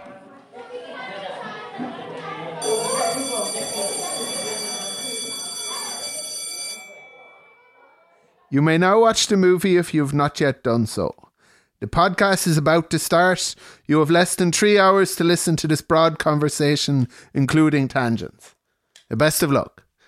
So, Donald, what is on the waterfront about for you? In terms of the plot. Well, if if you had to sum up the film in whether plot, theme, narrative, cultural context, if I were to ask you what is on the waterfront for you, Well, I mean, it, I suppose that the story is actually quite a, a, a an ancient um, trope, as we now say, uh, in, in ancient narrative trope that is quite that remains consistent almost throughout the entire hour and forty minutes, whatever it is, which is a man wrestling with his conscience and. Tr- trying to work his way towards doing what the film regards as the right thing to do. In this case, that is Terry Malloy, who begins by assisting in the murder of um, somebody who's about to spill the beans on uh, corrupt unions in Hoboken. Uh, in the early 1950s, and it becomes clearer and clearer to him over the next 10, 20 minutes of the film, um, uh, his responsibility in this man's death, and those and and, and representatives of virtue a little bit too explicitly so, I would say, um, gather around him and try and nudge him in the right direction. But essentially, I mean, although it's, it, you know, it, I mean, there are, there are all kinds of things that you can put on this, all kinds of arguments you can make for this, for, for this being a, a important film and also an enjoyable film and also a film that that resonates. Um, for example, it, it has it has a fascinating quality to it about being the greatest New York film ever made that's not in, set in New York. in fact, never, never, no one ever sets foot in New York. In fact, nonetheless, but it has, for example, there's a famous sequence with the sequence when. Uh, when Terry tells uh, Edie, Yes. Eva Marie, Yes. Marie Saint's character, um, into what he's done and his responsibility for her death, and they have this very, again, quite theatrical, it should be said, effect where the steam whistle cuts out what he's saying and the various clanking noises. The clanking noises build, which, which reminded me a little bit of The Godfather, actually, that famous sequence, the assassination in the Italian restaurant, which has the uh, elevated railway. The train. Yeah, that builds up. but this is a huge influence on The Godfather. I mean, even outside of the, the Oh, sure. of Frank Pentangeli, like the fact, the, the various yeah, actors, the, yeah. the, fact yeah, that um, like that was it. Kazan was the model for uh, Hyman Roth in Godfather Part Two.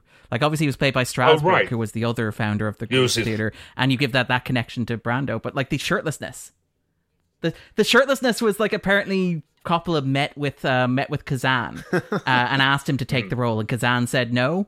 But the one note Coppola came away from was, "Damn, that old man spends a lot of time with his shirt off." It's like that's in the movie. Which is which, uh, which accentuates his frailty in the case of the actual film. It may not, may not have been what Kazan wanted, but I mean that scene takes place. It's one of the one of the great Empire State Building film uh, uh, scenes. The Empire State Building is right behind them um, throughout throughout that scene. And I and I, uh, I when I lived in New York. Uh, good 30 years ago, more. Um, I had friends in Hoboken, and it was, you know, it, it, even then, I mean, there were two things that you know. That, that you went to a bar in Hoboken, an ordinary bar. There was invariably a photograph of. No, there were invariably two things you find on the wall. Two photographs you find on the wall. One would have been a photograph of um, a scene from on the waterfront. Uh, the other would have been guess what? Photograph Frank Sinatra, obviously, because Frank Sinatra is famously Hoboken's um, favourite son, uh, who who almost ended up in the film. Yeah. It is said.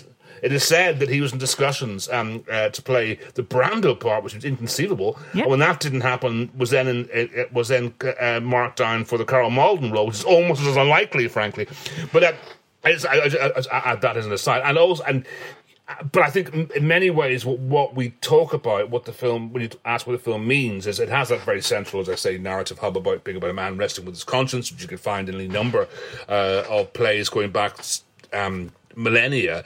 Um, but the technical thing that you pointed out as well, and I think we haven't, we've, in this conversation, so we haven't really touched upon the musical cinematography, which are, I think, are Yeah. interesting things. Now, when I was watching, and I kind of, I'd actually, I've got to confess, I had forgotten at um, who shot this film, and I was watching it again the last last week, and there's that scene in the bar when they encounter the wedding. Do you remember this? There's a there's a wedding going on elsewhere in the bar.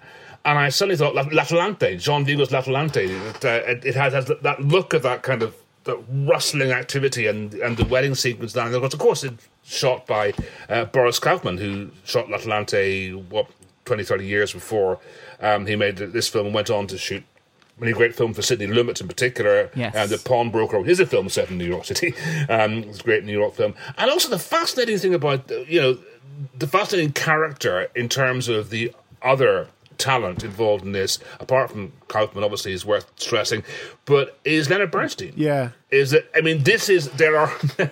I've said earlier on that I, I do a quiz in the Irish Times, and um, you know, if you put the points like, what is what, yeah, uh, uh, into doing Jeopardy style. Like, what is the question? What is the trivia question to which this is an answer? There are several examples. One would be one good one is always what is the only original score that Leonard Bernstein? What which film is has the only original score that Leonard Bernstein ever composed? And oddly, it is this. And I don't. Yeah. I've never really read any good explanation. Obviously. Uh, he wrote Oscar nominated songs, and you know he he, uh, he, wrote West Side Story, which became a famous film, and uh, and so forth. I didn't really, really read a decent explanation as to why he never did another score, and it's because it's a remarkable score. It doesn't have any obvious big melodies, but it has that wonderful build, which I think he, in terms of influences, he compared to Tchaikovsky's Romeo and Juliet. But it also has that kind of very intimate style to it, particularly with the French horn at various points, which suggests to me uh, um, Benjamin Britten, that same sort of thing of a French horn talking, conveying individual loneliness and emotions, and all those sorts of things. And it's a, it's a really extraordinary, interesting, um, uh, spooky score at times, and one is fascinated as to why he never went back and did another one.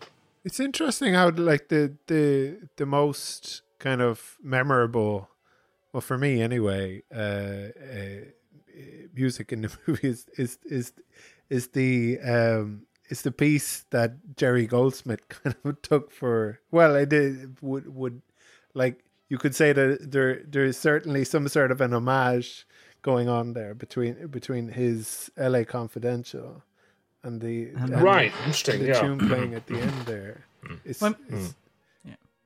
I mean, the thing with Bernstein is that apparently he was chosen by uh, Sam Spiegel, who was the producer. Right. Um, Spiegel, who was very famously a uh, lot of controversy with Schulberg and with Kazan, a lot of tension while making the movie. Apparently, Spiegel only agreed to let them shoot on location because he was convinced it was cheaper.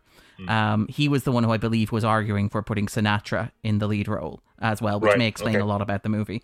Apparently, he was the one who pushed for Bernstein to do this because he wanted another name that he could put on a poster. Apparently, he didn't recognize any Bernstein movie in should music. Put his, should put Bernstein's face on a poster as well. Very good looking guy. I was like shocked. Played by Bradley Cooper, well, that, to be fair. Sorry. Absolutely, that's about to happen. Yes, it's about to, he's about to have one version of his face on posters any minute now. Um, but like the, I feel the, like Bradley Cooper to Leonard Bernstein might be a glow up though. like the, the, yeah, Bradley Cooper will have to kind of you know, I don't know, work out. Yeah. but the thing, the the interesting thing about Bernstein's score here is that like he apparently did not do it the way that you conventionally do scores, which is that obviously you wait until the footage is assembled and then you score to particular scenes. Yeah. Bernstein apparently just took the script, said, "Ah, I'm doing what I'm doing," mm. wrote the the music in like February of the year that this was being shot, and then just kind of handed it over to Kazan and was like, "Do do with it what you will," which kind of gives you this yeah. interesting kind of dissonance where it often feels like the music isn't building to what's happening on screen. It just kind of feels like Kazan yeah. had to pick the most suitable music music and kind of hope that it would work. Um, I think like the example that's given is like I think that can be helpful though for somebody who's making something to have kind of music in mind. Yeah, I mean there are examples of directors playing music in the background. I mean, again, yeah. not because this or, is like the podcast. It is Christopher well, Nolan's yeah. Interstellar began with Hans Zimmer's score for it, for example. Sergio Leone um, did it all the time as well, didn't he? Yeah. And then you have Ford who used to have a, a, a fiddler or a violinist on set as well, playing some music, trying to get them into the mood. But um, I, I, I, I, sorry, Darren, you have more info. Go on. No, no, no. I was, I was just going to make the point about like the again. This is one of the breaking with the forms.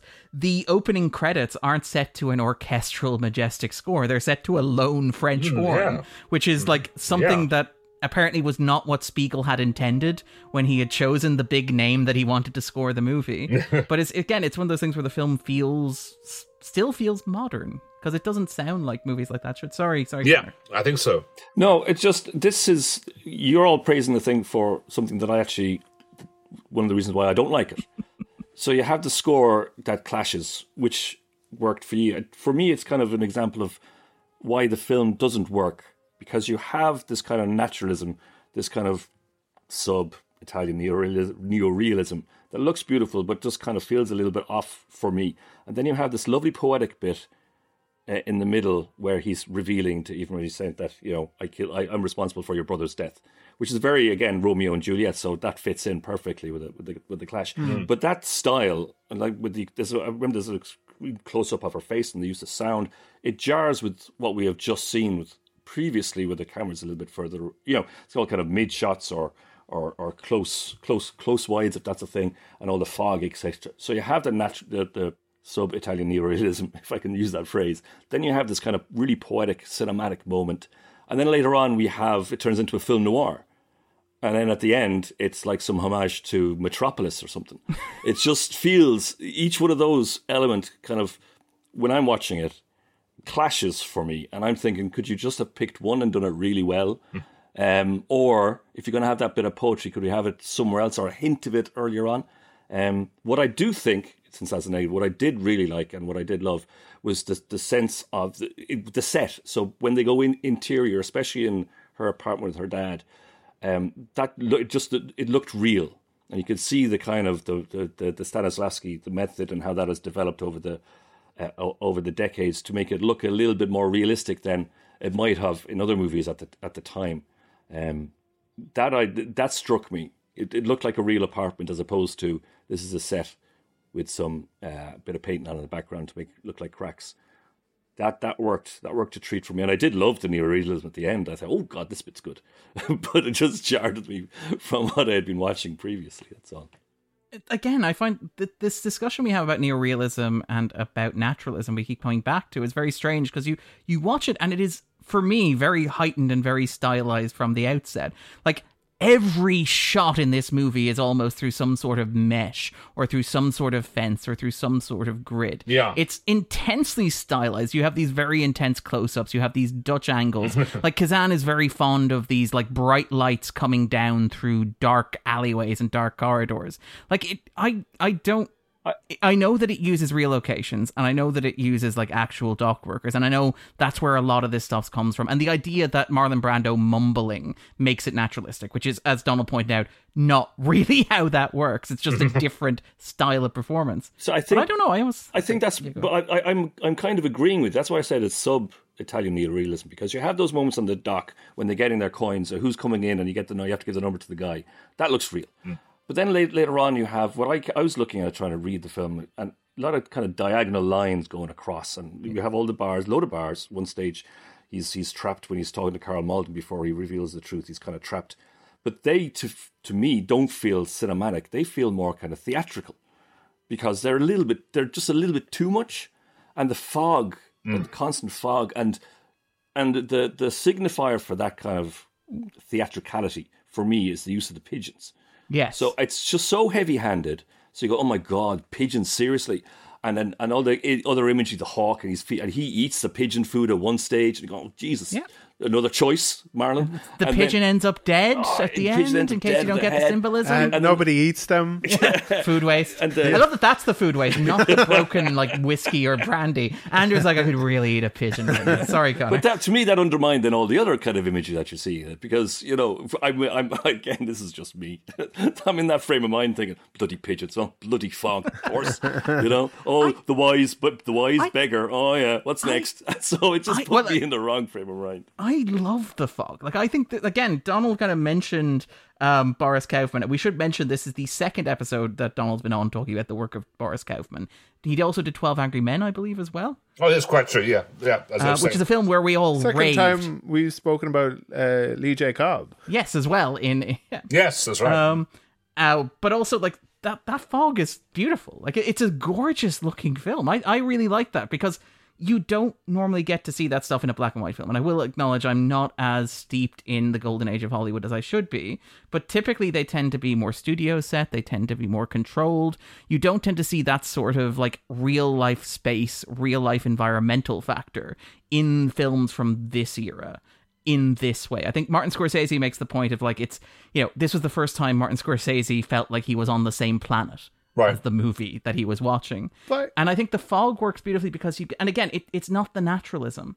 although that's you know that's what you say it is because it's real fog hmm. it works thematically because you have these wonderful shots of like terry up on the roof with the pigeons and you can see the outline of the new york city skyline behind him but just about Yeah. it's like obscured through the fog you can see the outline of the buildings you can't see the details so all of a sudden it's it's right there but it's out of reach it's just perfect in a way that you know Kazan couldn't have planned. Despite the man's ego, he could not control the weather, but it looks gorgeous. Supposedly he wanted it to look at gorgeous. I suppose what my, my problem isn't necessarily that fog. It's when that fog becomes the smoke.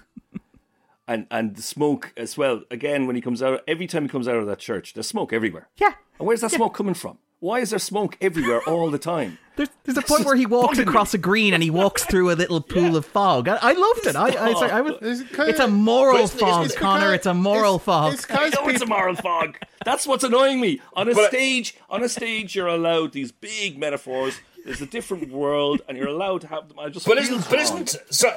Can I can I ask a technical? Isn't that the isn't that the the steam rather than the oh, fog Okay. from the heating system? That, that which I mean, I'm not. And obviously, you have that in New York City where you have steam heating, and the steam ri- rises from the grates every. and doesn't happen so much now, but I assume in New Jersey you had the same thing. So I think that's what it is, isn't it? Isn't it? Isn't it? Am I not? You've wrong? got the fog, you've got the steam, and you've got the, the barrels of, of you got the barrels of the fire, and you've got just general.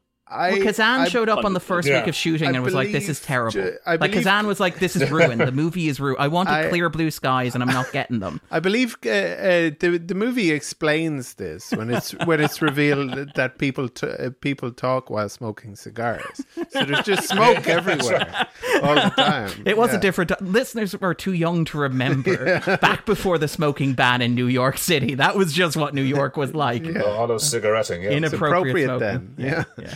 Um, all right. Is there anything else we want to talk about the movie? Anything that we haven't discussed? Anything jumping out at people? So Conor, So I, I, I- was trying to figure out how would I spin this to get a little bit of a conversation in the class, a little bit of controversy with my higher level sixth years as they're coming in after January.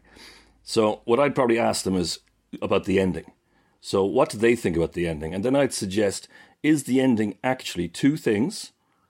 Um, one involves the relationship and one involves the politics. So is the ending about how a priest has manipulated a situation so that the capitalist factory owner, or in this case, dock owner, can manipulate and control the workforce so that they stay down and in place where they belong.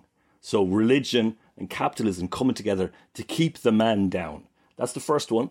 And then I'd ask them, what? So you're saying is Jimmy Friendly the hero of this film? That's the question that you are daring to ask. This is what if- I'm if- just saying. This is what the priest has done. Is- it's like the ending. is- the ending of Metropolis. you know, the shaking of the hands. You stay in your space. I'll stay in mine. Don't be trying to take over nothing. Don't be too looking for money.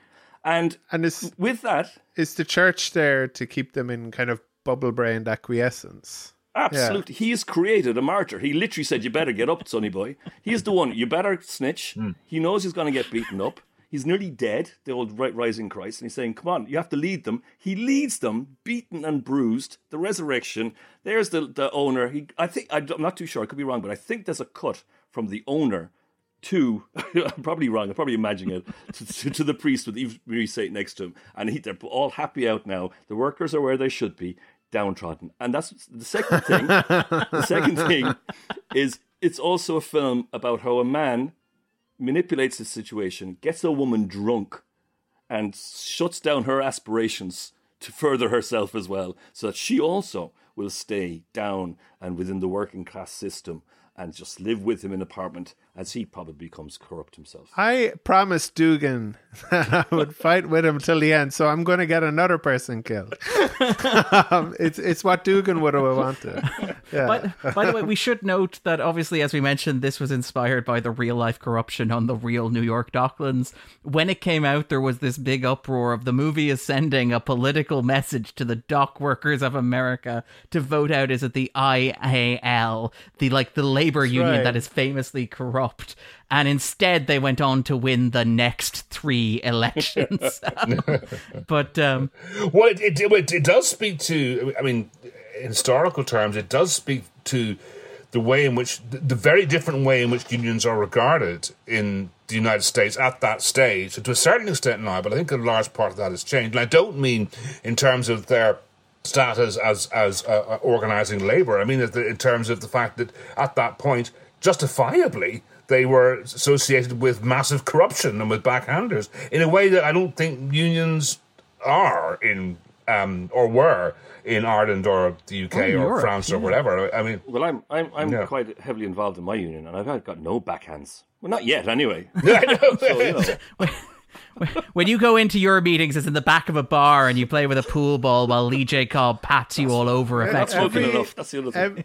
Everybody's got a racket, Conor the best, the best I could do. I, I, was, I was a local convener in the Palace Theatre of BECTU, the British Entertainment Communications Trade Union, at, um, and I pretty, I, I do not remember much of uh, many huge crates of Cuban cigars being sent around to the stage door. So I think it is, yeah, it's, it's an interesting one that actually. I, mean, I don't, I don't think, to be fair, I think that that this would not be the caricature of American unions now.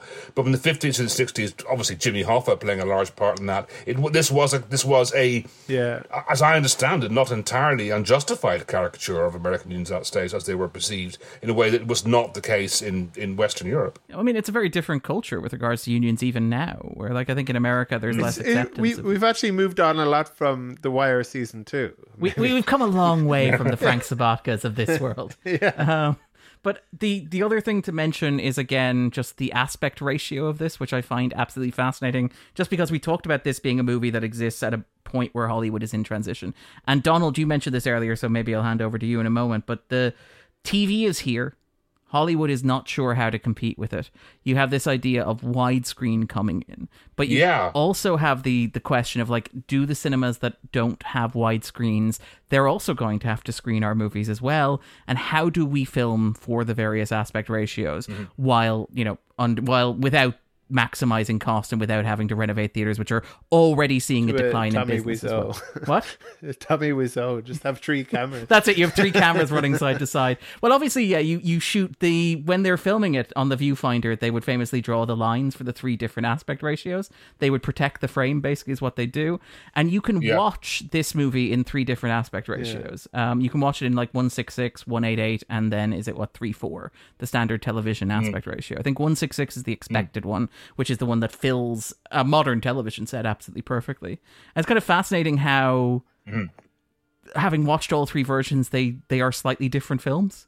Um, Did you watch that, them at the same time? no, not like Godfather Part Three. I didn't watch them Godfather Part Three style, where I watched the two versions side by side and just paused one whenever it, like a scene was removed or added. You didn't? Did you really? I, I, Conor, the things I do for this podcast, I'm a professional. that is fantastic. That is it was That's brilliant. It was a fascinating experience because they're the same movie just with slightly different color grading. Um, it's remarkable, but I, I like if you put the widescreen, it becomes a lot more claustrophobic, which is fascinating. Like the scenes, mm, even the yeah. scenes on the rooftops, which are big open shots, become claustrophobic. That scene in the back of the taxi, which I'm sure we we haven't actually talked about that much. Yeah, famous story about that scene. Apparently, that was one of only two sets that was used for the film. The other one was the Mr. Big set that was used. And I presume you know the story story about about the Venetian yes. blind. Go tell, tell it there. Yeah, this is, as was one of this. This fascinating is that it's sort of one of those things. The first time someone said it to you, first you read about it. Oh yeah, what do you? I, how come this never occurred to me? Well, I know, I know why. Yeah. Especially because the film was set in the early 1950s in New Jersey, and thought, oh, maybe maybe there were Venetian blinds in the background, in the back, in the back uh, in window. Fancy taxis the taxis that you get when you're on mob money. So it's one of um, the, one of those things where you're like all kinds of things you see in movies in the 40s and 50s and so forth. They go, "That's weird." Oh well, that just, that's, how, that's how it was then. Until someone t- until someone turned around and said, "Like you have noticed that the Venetian blind in the back of the taxi. You don't have Venetian blinds in the back of the taxi," which apparently was because they turned up that day and the green screen wasn't ready. And so they had to mock up the set. It isn't that the green screen wasn't ready. It's because Sam Spiegel, who was the famously penny pitching producer, refused yeah. to pay for the green screen or the rear right, projection. Right, right, right. And yeah. Brando, I believe, had to leave at 4 p.m. for psychoanalysis, right, um, which was his term of contract. So they literally the the set the deal was we need to get this shot as quickly as possible. Can you get some Venetian blinds in the back of this taxi? Because it's funny as well. You're talking about about um, the the conflict with television. And this looks like a, a it's shot like a, a bit of te- a bit of telly in that same sense. It's like they ca they haven't got the, the, green screen for whatever reason it wasn't there. It's all because it was all sat rather mechanically uh, in this back seat, which is clearly on a set, and they haven't even bothered or haven't been able to to give the impression of the car traveling. So it's a fascinating thing in that sense. It does in that sense look uh, look like television, but that war with television, I'm, I'm, not getting away from that scene because we, we, obviously have talked a bit about that. It's a dialogue. Um, if any listeners doesn't know, this is obviously I could have been a contender um, speech, which turns up many years later in um, Raging Bull. Um, at, um, I mean, uh, the other great black and white film, the only subsequent great black and white American film. The only one, exactly. That's why I think there was none of the, there was the, the, next black and white film, actually, as I, as I understand it, there was uh, to, in um, American cinema history. Um, but but um, yeah, but it's interesting that, that there, were, there were a number of ways in which Hollywood panicked about television.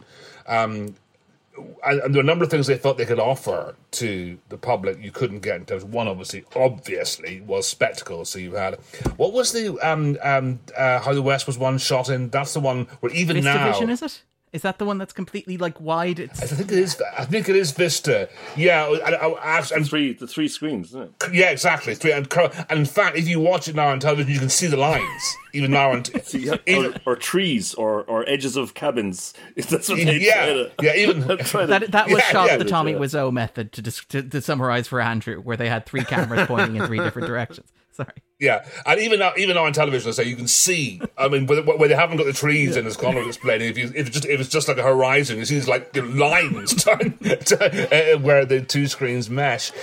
But the other thing that they felt that, that they could offer to the public they wouldn't get was you know a kind of grittiness and a reality that television didn't do, or but in fact it did ultimately, and not that soon after this. And this is the sort of scene you got. What you can go and see serious drama like this with actors from the stage like Rod Steiger and Marlon Brando. But of course, like yeah, not too far after that, or maybe it was same sort of same sort of era. You had Marty, and you had you know stuff like that, where you had tele- television with you know with guys like Paddy Chayefsky in the case of Marty actually were writing the kind of things that Hollywood felt it could only do on television. So that didn't actually play out quite the way that they thought. But that but that I think is and I get to something I was saying this to you Darren the other day about that um, I felt that I made a bit of a rod for my back. Yes coming into this podcast because um, uh, earlier this year when we were doing our kind of um, endless um, stuff on the Oscars that I did a, a, a listicle um, on the 25 uh, best uh, winners of the lead acting Oscar, both male and female. And the role that made for my own back on this podcast was yes, I did put Marlon Brando in on the waterfront at number one. Actually, let me just uh, give you the top 10 just to, um, for the sake of it. Um, uh, I'm spooling down here. Always, always thrilling thing on podcasts when people have to talk over spooling down. Editing. We'll um, put in um, some like top of the pop yes, music behind you as well. Exactly. Well, put in put in um, um, rattlesnakes by um, by Lloyd Cole and the Commotions. That, um, I don't know if we have the clearance for this, but okay. This is the point. This is the point where the, that joke I was thinking of is a good thing they they had those Venetian blinds, we wouldn't have that uh, scene, or it could have been curtains for that scene. Nice. Oh, well played. Dear. I love it. I love it so much. At number 10. Number 10, uh, Judy Holliday uh, in Born Yesterday. You could use a little education yourself if you ask me. Which is an interesting one because that was arguably the most stacked best actress of all time. She bet Betty beat Bette Davis and All About Eve and Gloria Swanson in Sunset Boulevard. And I'm saying that's not that outrageous a win. Uh, number nine, Elizabeth Taylor in Who's Afraid of Virginia Woolf. Stop it, Mother. I hope that was an empty bottle, George. You can't afford to waste good liquor. Not on your salary, not on an associate professor's salary. Number eight, Maggie Smith in The Prime of Miss Jean Brodie. I will not stand quietly by and allow myself to be crucified by a woman whose fetid frustration has overcome her judgment. If scandal is to your taste, Miss Mackay, I shall give you a feast. I am a teacher. I am a teacher first, last, always. Do you imagine that for one instant I will let that be taken from me without a fight? Number seven, Fredric March in Dr. Jekyll and Mr. Hyde. That you prefer a gentleman, eh? One of those fine mannered, virtuous, and honorable gentlemen. One of those canting hypocrites who like your legs but talk about your gutter. Number six, Jack Nicholson in One Flew Over the Cuckoo's Nest. What do you think you are, for Christ's sake? Crazy or something? Well, you're not. You're not. You're no crazier than the average asshole out walking around on the streets, and that's it. Number five, Daniel Day Lewis in There Will Be Blood. I drink your milkshake. I drink it up. You've got three to choose from there. That's what I went for. Number four, Liza Minnelli in Cabaret. Life is a cabaret, oh chum. Come to the cabaret.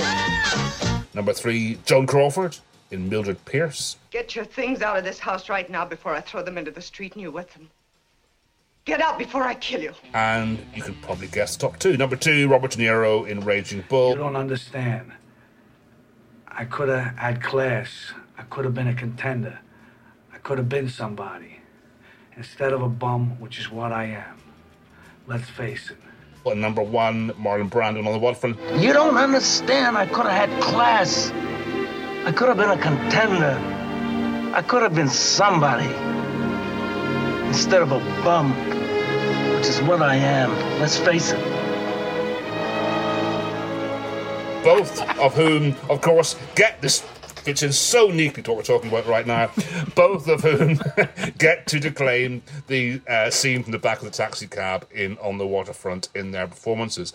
Um, but yeah, but I think I think what we're saying to Darren was I think ultimately I do I do sort of stand by that. I mean, obviously, listicles are all silly things that are just knocked off, and you know, putting these things into lists makes absolutely no sense.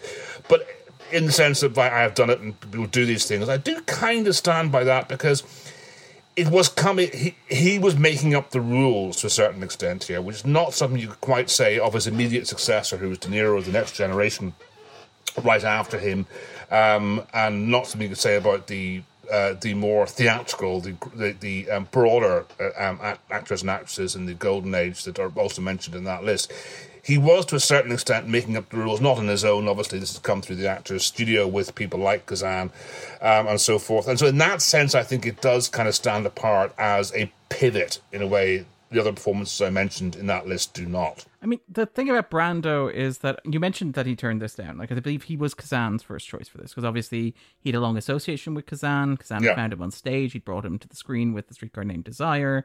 Um, they'd obviously done via uh, as well. Uh, apparently, he was reluctant to do it. Like, there's there's a really great quote from him where he talks about feeling so betrayed by the HUAC testimony, where he's like, I, I could never, never work for him again. And then in the same conversation is like, but on the other hand, we work really well together. I guess I could only work for him a few more times.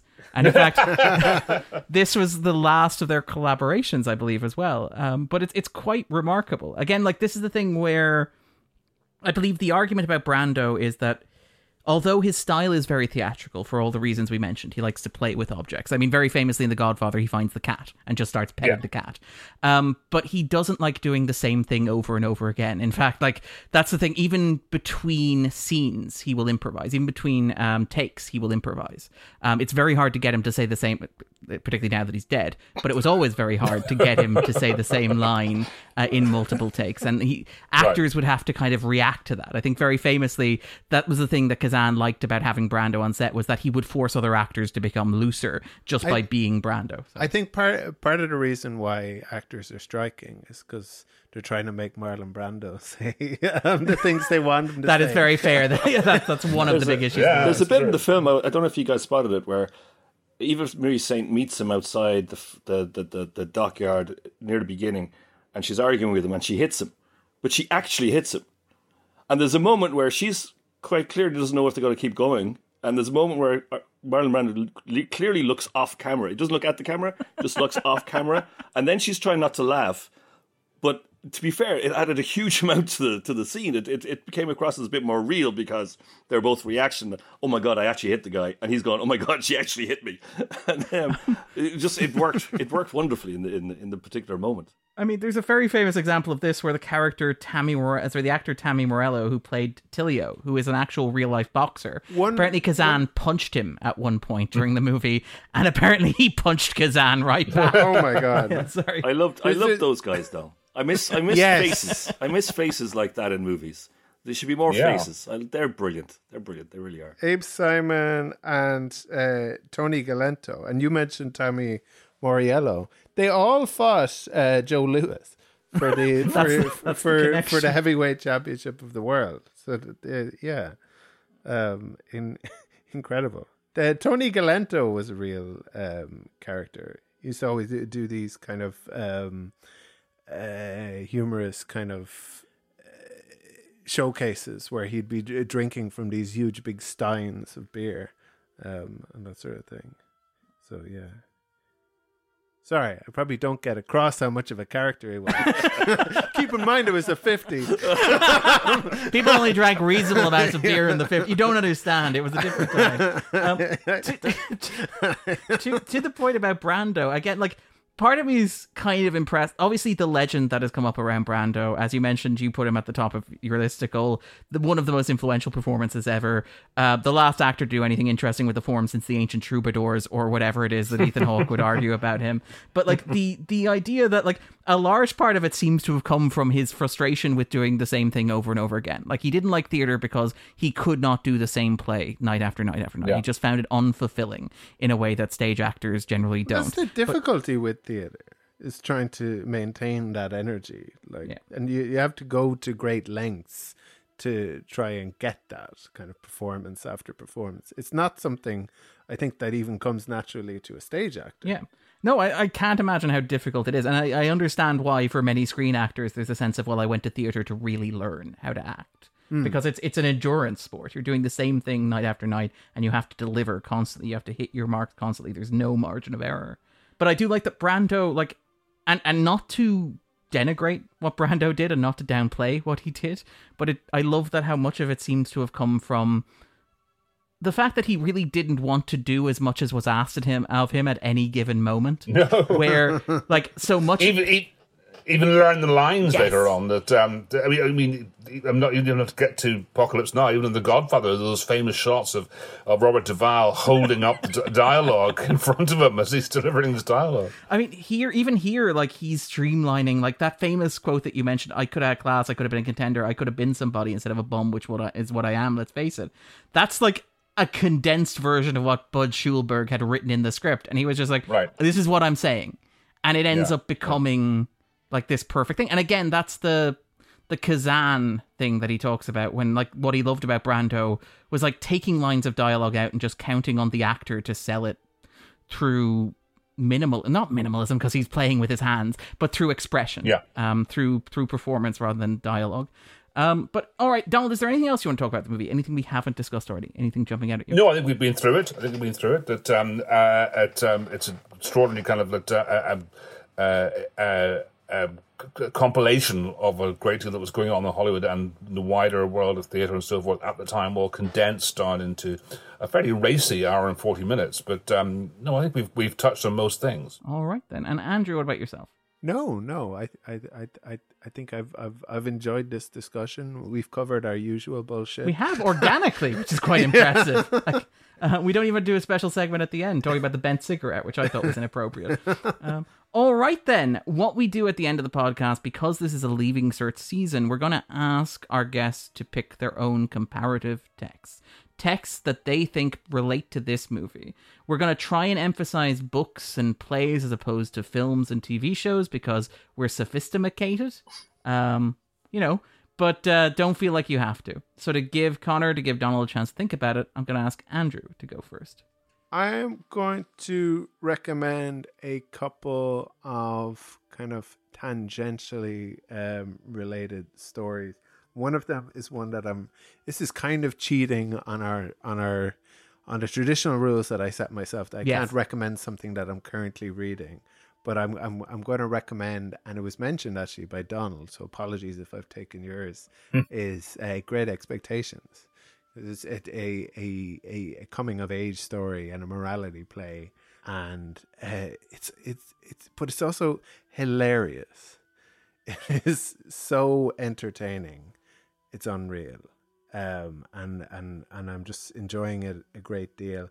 I have a really really soft spot for Joe Gargery, the uh, the the the What larks? What larks, Pip? yes. People He's forget so that, like, endearing. People Yeah. forget that like fucking Dickens was writing periodics. Like he was writing basically pulpy stuff to be read on a weekly Yeah. basis, serialized. Yeah. Exactly. They- I taught I taught Great Expectations once, and I had a little copy of it. And my dad, my dad's old copy, and I'm walking around the class, being very English teachery. This is way back when. I think this could have been when I first started teaching. I think I had hair, and I walked around the class reading Great Expectations. The class was really quiet, and I thought, wow, this is great because they usually weren't quiet back then. I really got them, and I got to the top of the class, and there was a porn mag opened up at the front. so I sat down, put down very carefully my great expectations, picked up the pornography, flicked through it, opened my drawer, threw it in, and said, Thanks very much, gentlemen.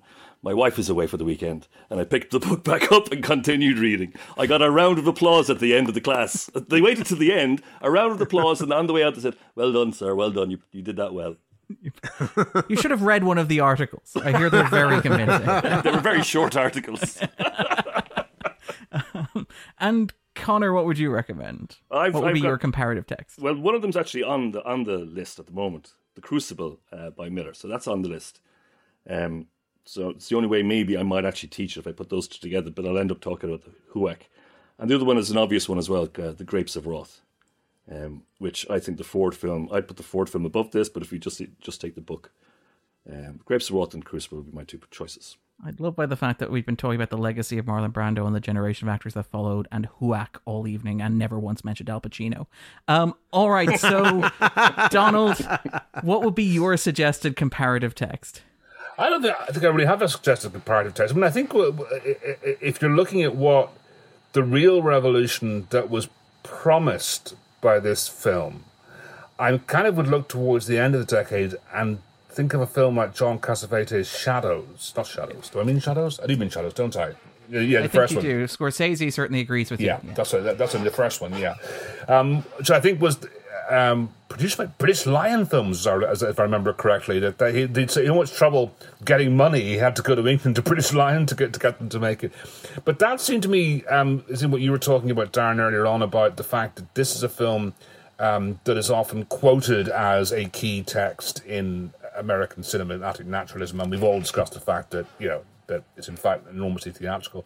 And you saw with Cassavetes, I think, at, at that stage, and you had seen with to a certain extent with the Italian neorealist beforehand, um, something entirely different. I think with Cas- with that film towards the end of the 1950s, you saw a more genuine and more fluid and more um, seat of the pants attempt to get at what some people have claimed on the waterfront to be. Though, to be fair, I don't think Kazan at, or even Brando would claim that it was operating in the same sphere as that film. It's it's not a mumblecore. It's not like an uh, you know progenitor of mumblecore. I don't think you know. Set No. an example of like No. we mentioned the Gerwig uh, post. I mean, also, I mean, films about. I mean, I mean, it's interesting. Like you know, films about unions. I mean, they're, they're in the fifties. I mean, one thing I do think about that. We were saying earlier on. Actually, I was saying earlier on about um, the different attitudes towards unions in um, the United States and in Britain, and obviously also in also in Ireland. But it is interesting how in Britain, like the two most prominent films about unions in the 1950s were The Angry Silence and I'm All Right, Jack, both of which are in, no, in essentially politically far more critical of the notion of a union as opposed to the individual behaviors of unions. If you know, get the distinction I'm making there. Um, in on the waterfront. I mean, one is the film with Richard Attenborough, who was sent to Coventry um, uh, because uh, he doesn't join in an unofficial strike, and his, his life is made hell. And, and I'm all right, Jack, is this, which to be fair is in some ways kind of like you know equally as mean about the. Uh, management of this is about the unions, Yeah. which, which P- P- Peter Sellers pays this incredibly pompous um, uh, um, uh, uh, uh, pernickety uh, union leader. But I think that those are interesting counter texts, if you like, um, from a different country. With the with the time and motion surveys that he's doing. Yeah. And yeah, yeah. No, it's in, it's it's it's incredible. And his eulogy, his eulogies to life in Soviet Russia was like ballet in the evening. so, he loves it. Yeah. In terms of comparative text for myself, I would recommend is a strong word, but I think it was a great read. It's it's a memoir that has really stuck with me. Um, a Life by Elia Kazan, which is essentially one man's unapologetic self justification. Um, it reminds me a lot of the the recent Brian Cox celebrity memoir, except obviously with a lot more baggage behind it, where it is an incredibly uh, self assured piece of writing uh, that maybe hasn't aged particularly well, but I think does what something like that should do, which is to get you inside the head um, of its subject. And then the other point of rec- the other point of comparison I'd mention is something like is a Philip Roth's uh, Plot Against America, which I read years and years ago, uh, which Yeah. was adapted into a miniseries starring Zoe Kazan to bring a connection back around here again, and is another story about a highly political situation in the United States uh, in the middle of the American 20th century, and so therefore I think maybe makes an interesting kind of counterpoint to this. Um, Sure. And I guess maybe the Bible um, is an obvious point of comparison here, so you can read about you know another savior, maybe not quite as good as this one. Um, all right then. Tell you about another cool book. So, Donald, where can we find you? What are you at? If listeners want a bit more Donald Clarke in their lives, where can they find you? Watch out, watch up to. You'll find me in the Irish Times, irishtimes.com. Uh, or you can go and buy the newspaper if you're feeling enormously adventurous, that um, which uh, is, is still out there at uh, Monday through Saturday. Um, I also appear on RTE reasonably frequently on um, Arena, Arena Arena on a Thursday night review. And you will be in Venice. Oh.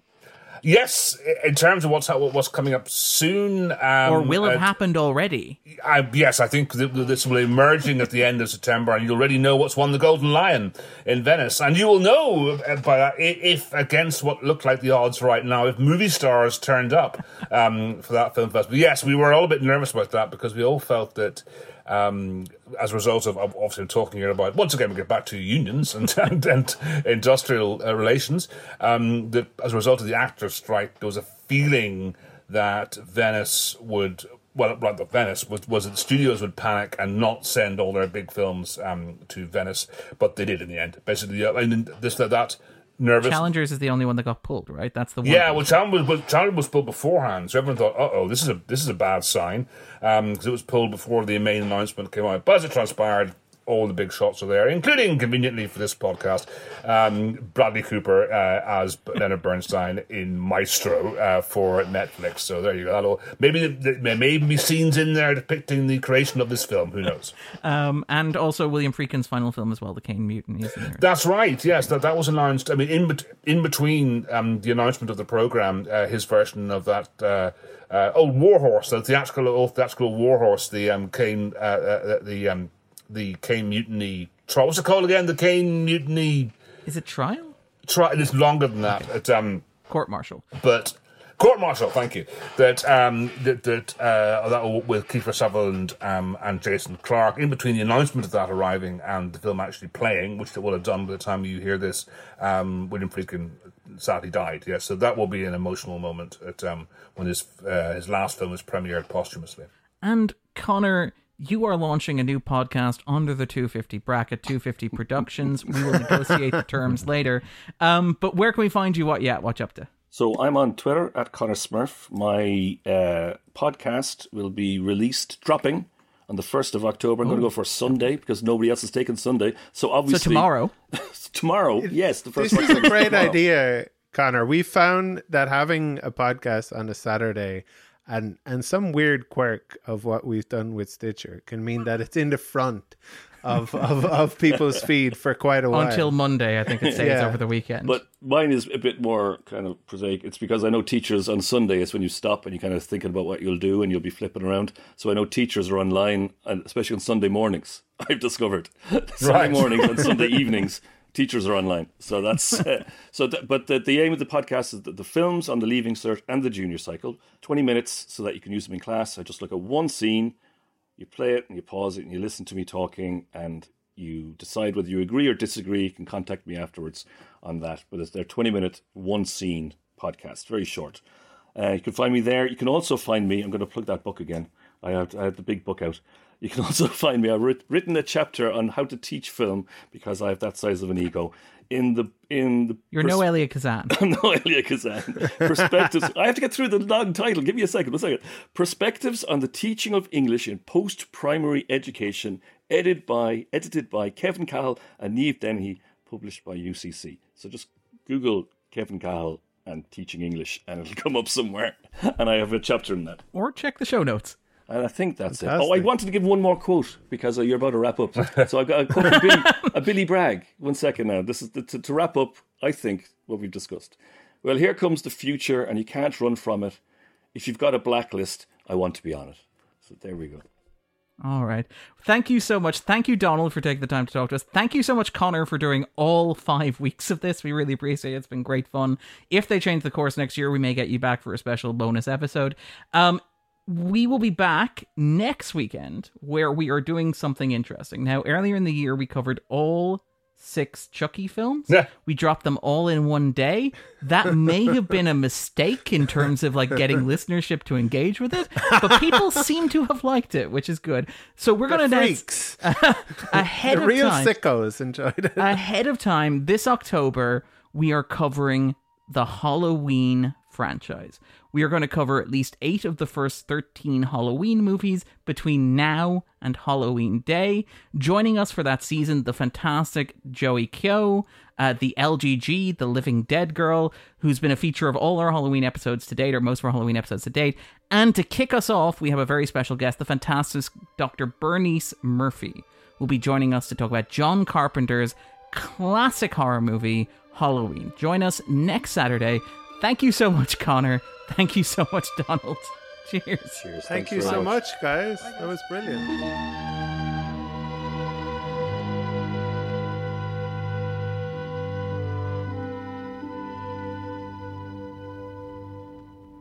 I, I got to say, gentlemen, before you kick me off, I know we've stopped recording, but this was an absolute pleasure. Uh, thanks very much for inviting me on. It's it was been a, a lovely way to spend the last few weeks. Th- thank you so much, Conor. It, it was like one, one of life's great uh, uh, pleasures and surprises when um, we I had never heard you speak, and then you come on and you sound like John Creedon.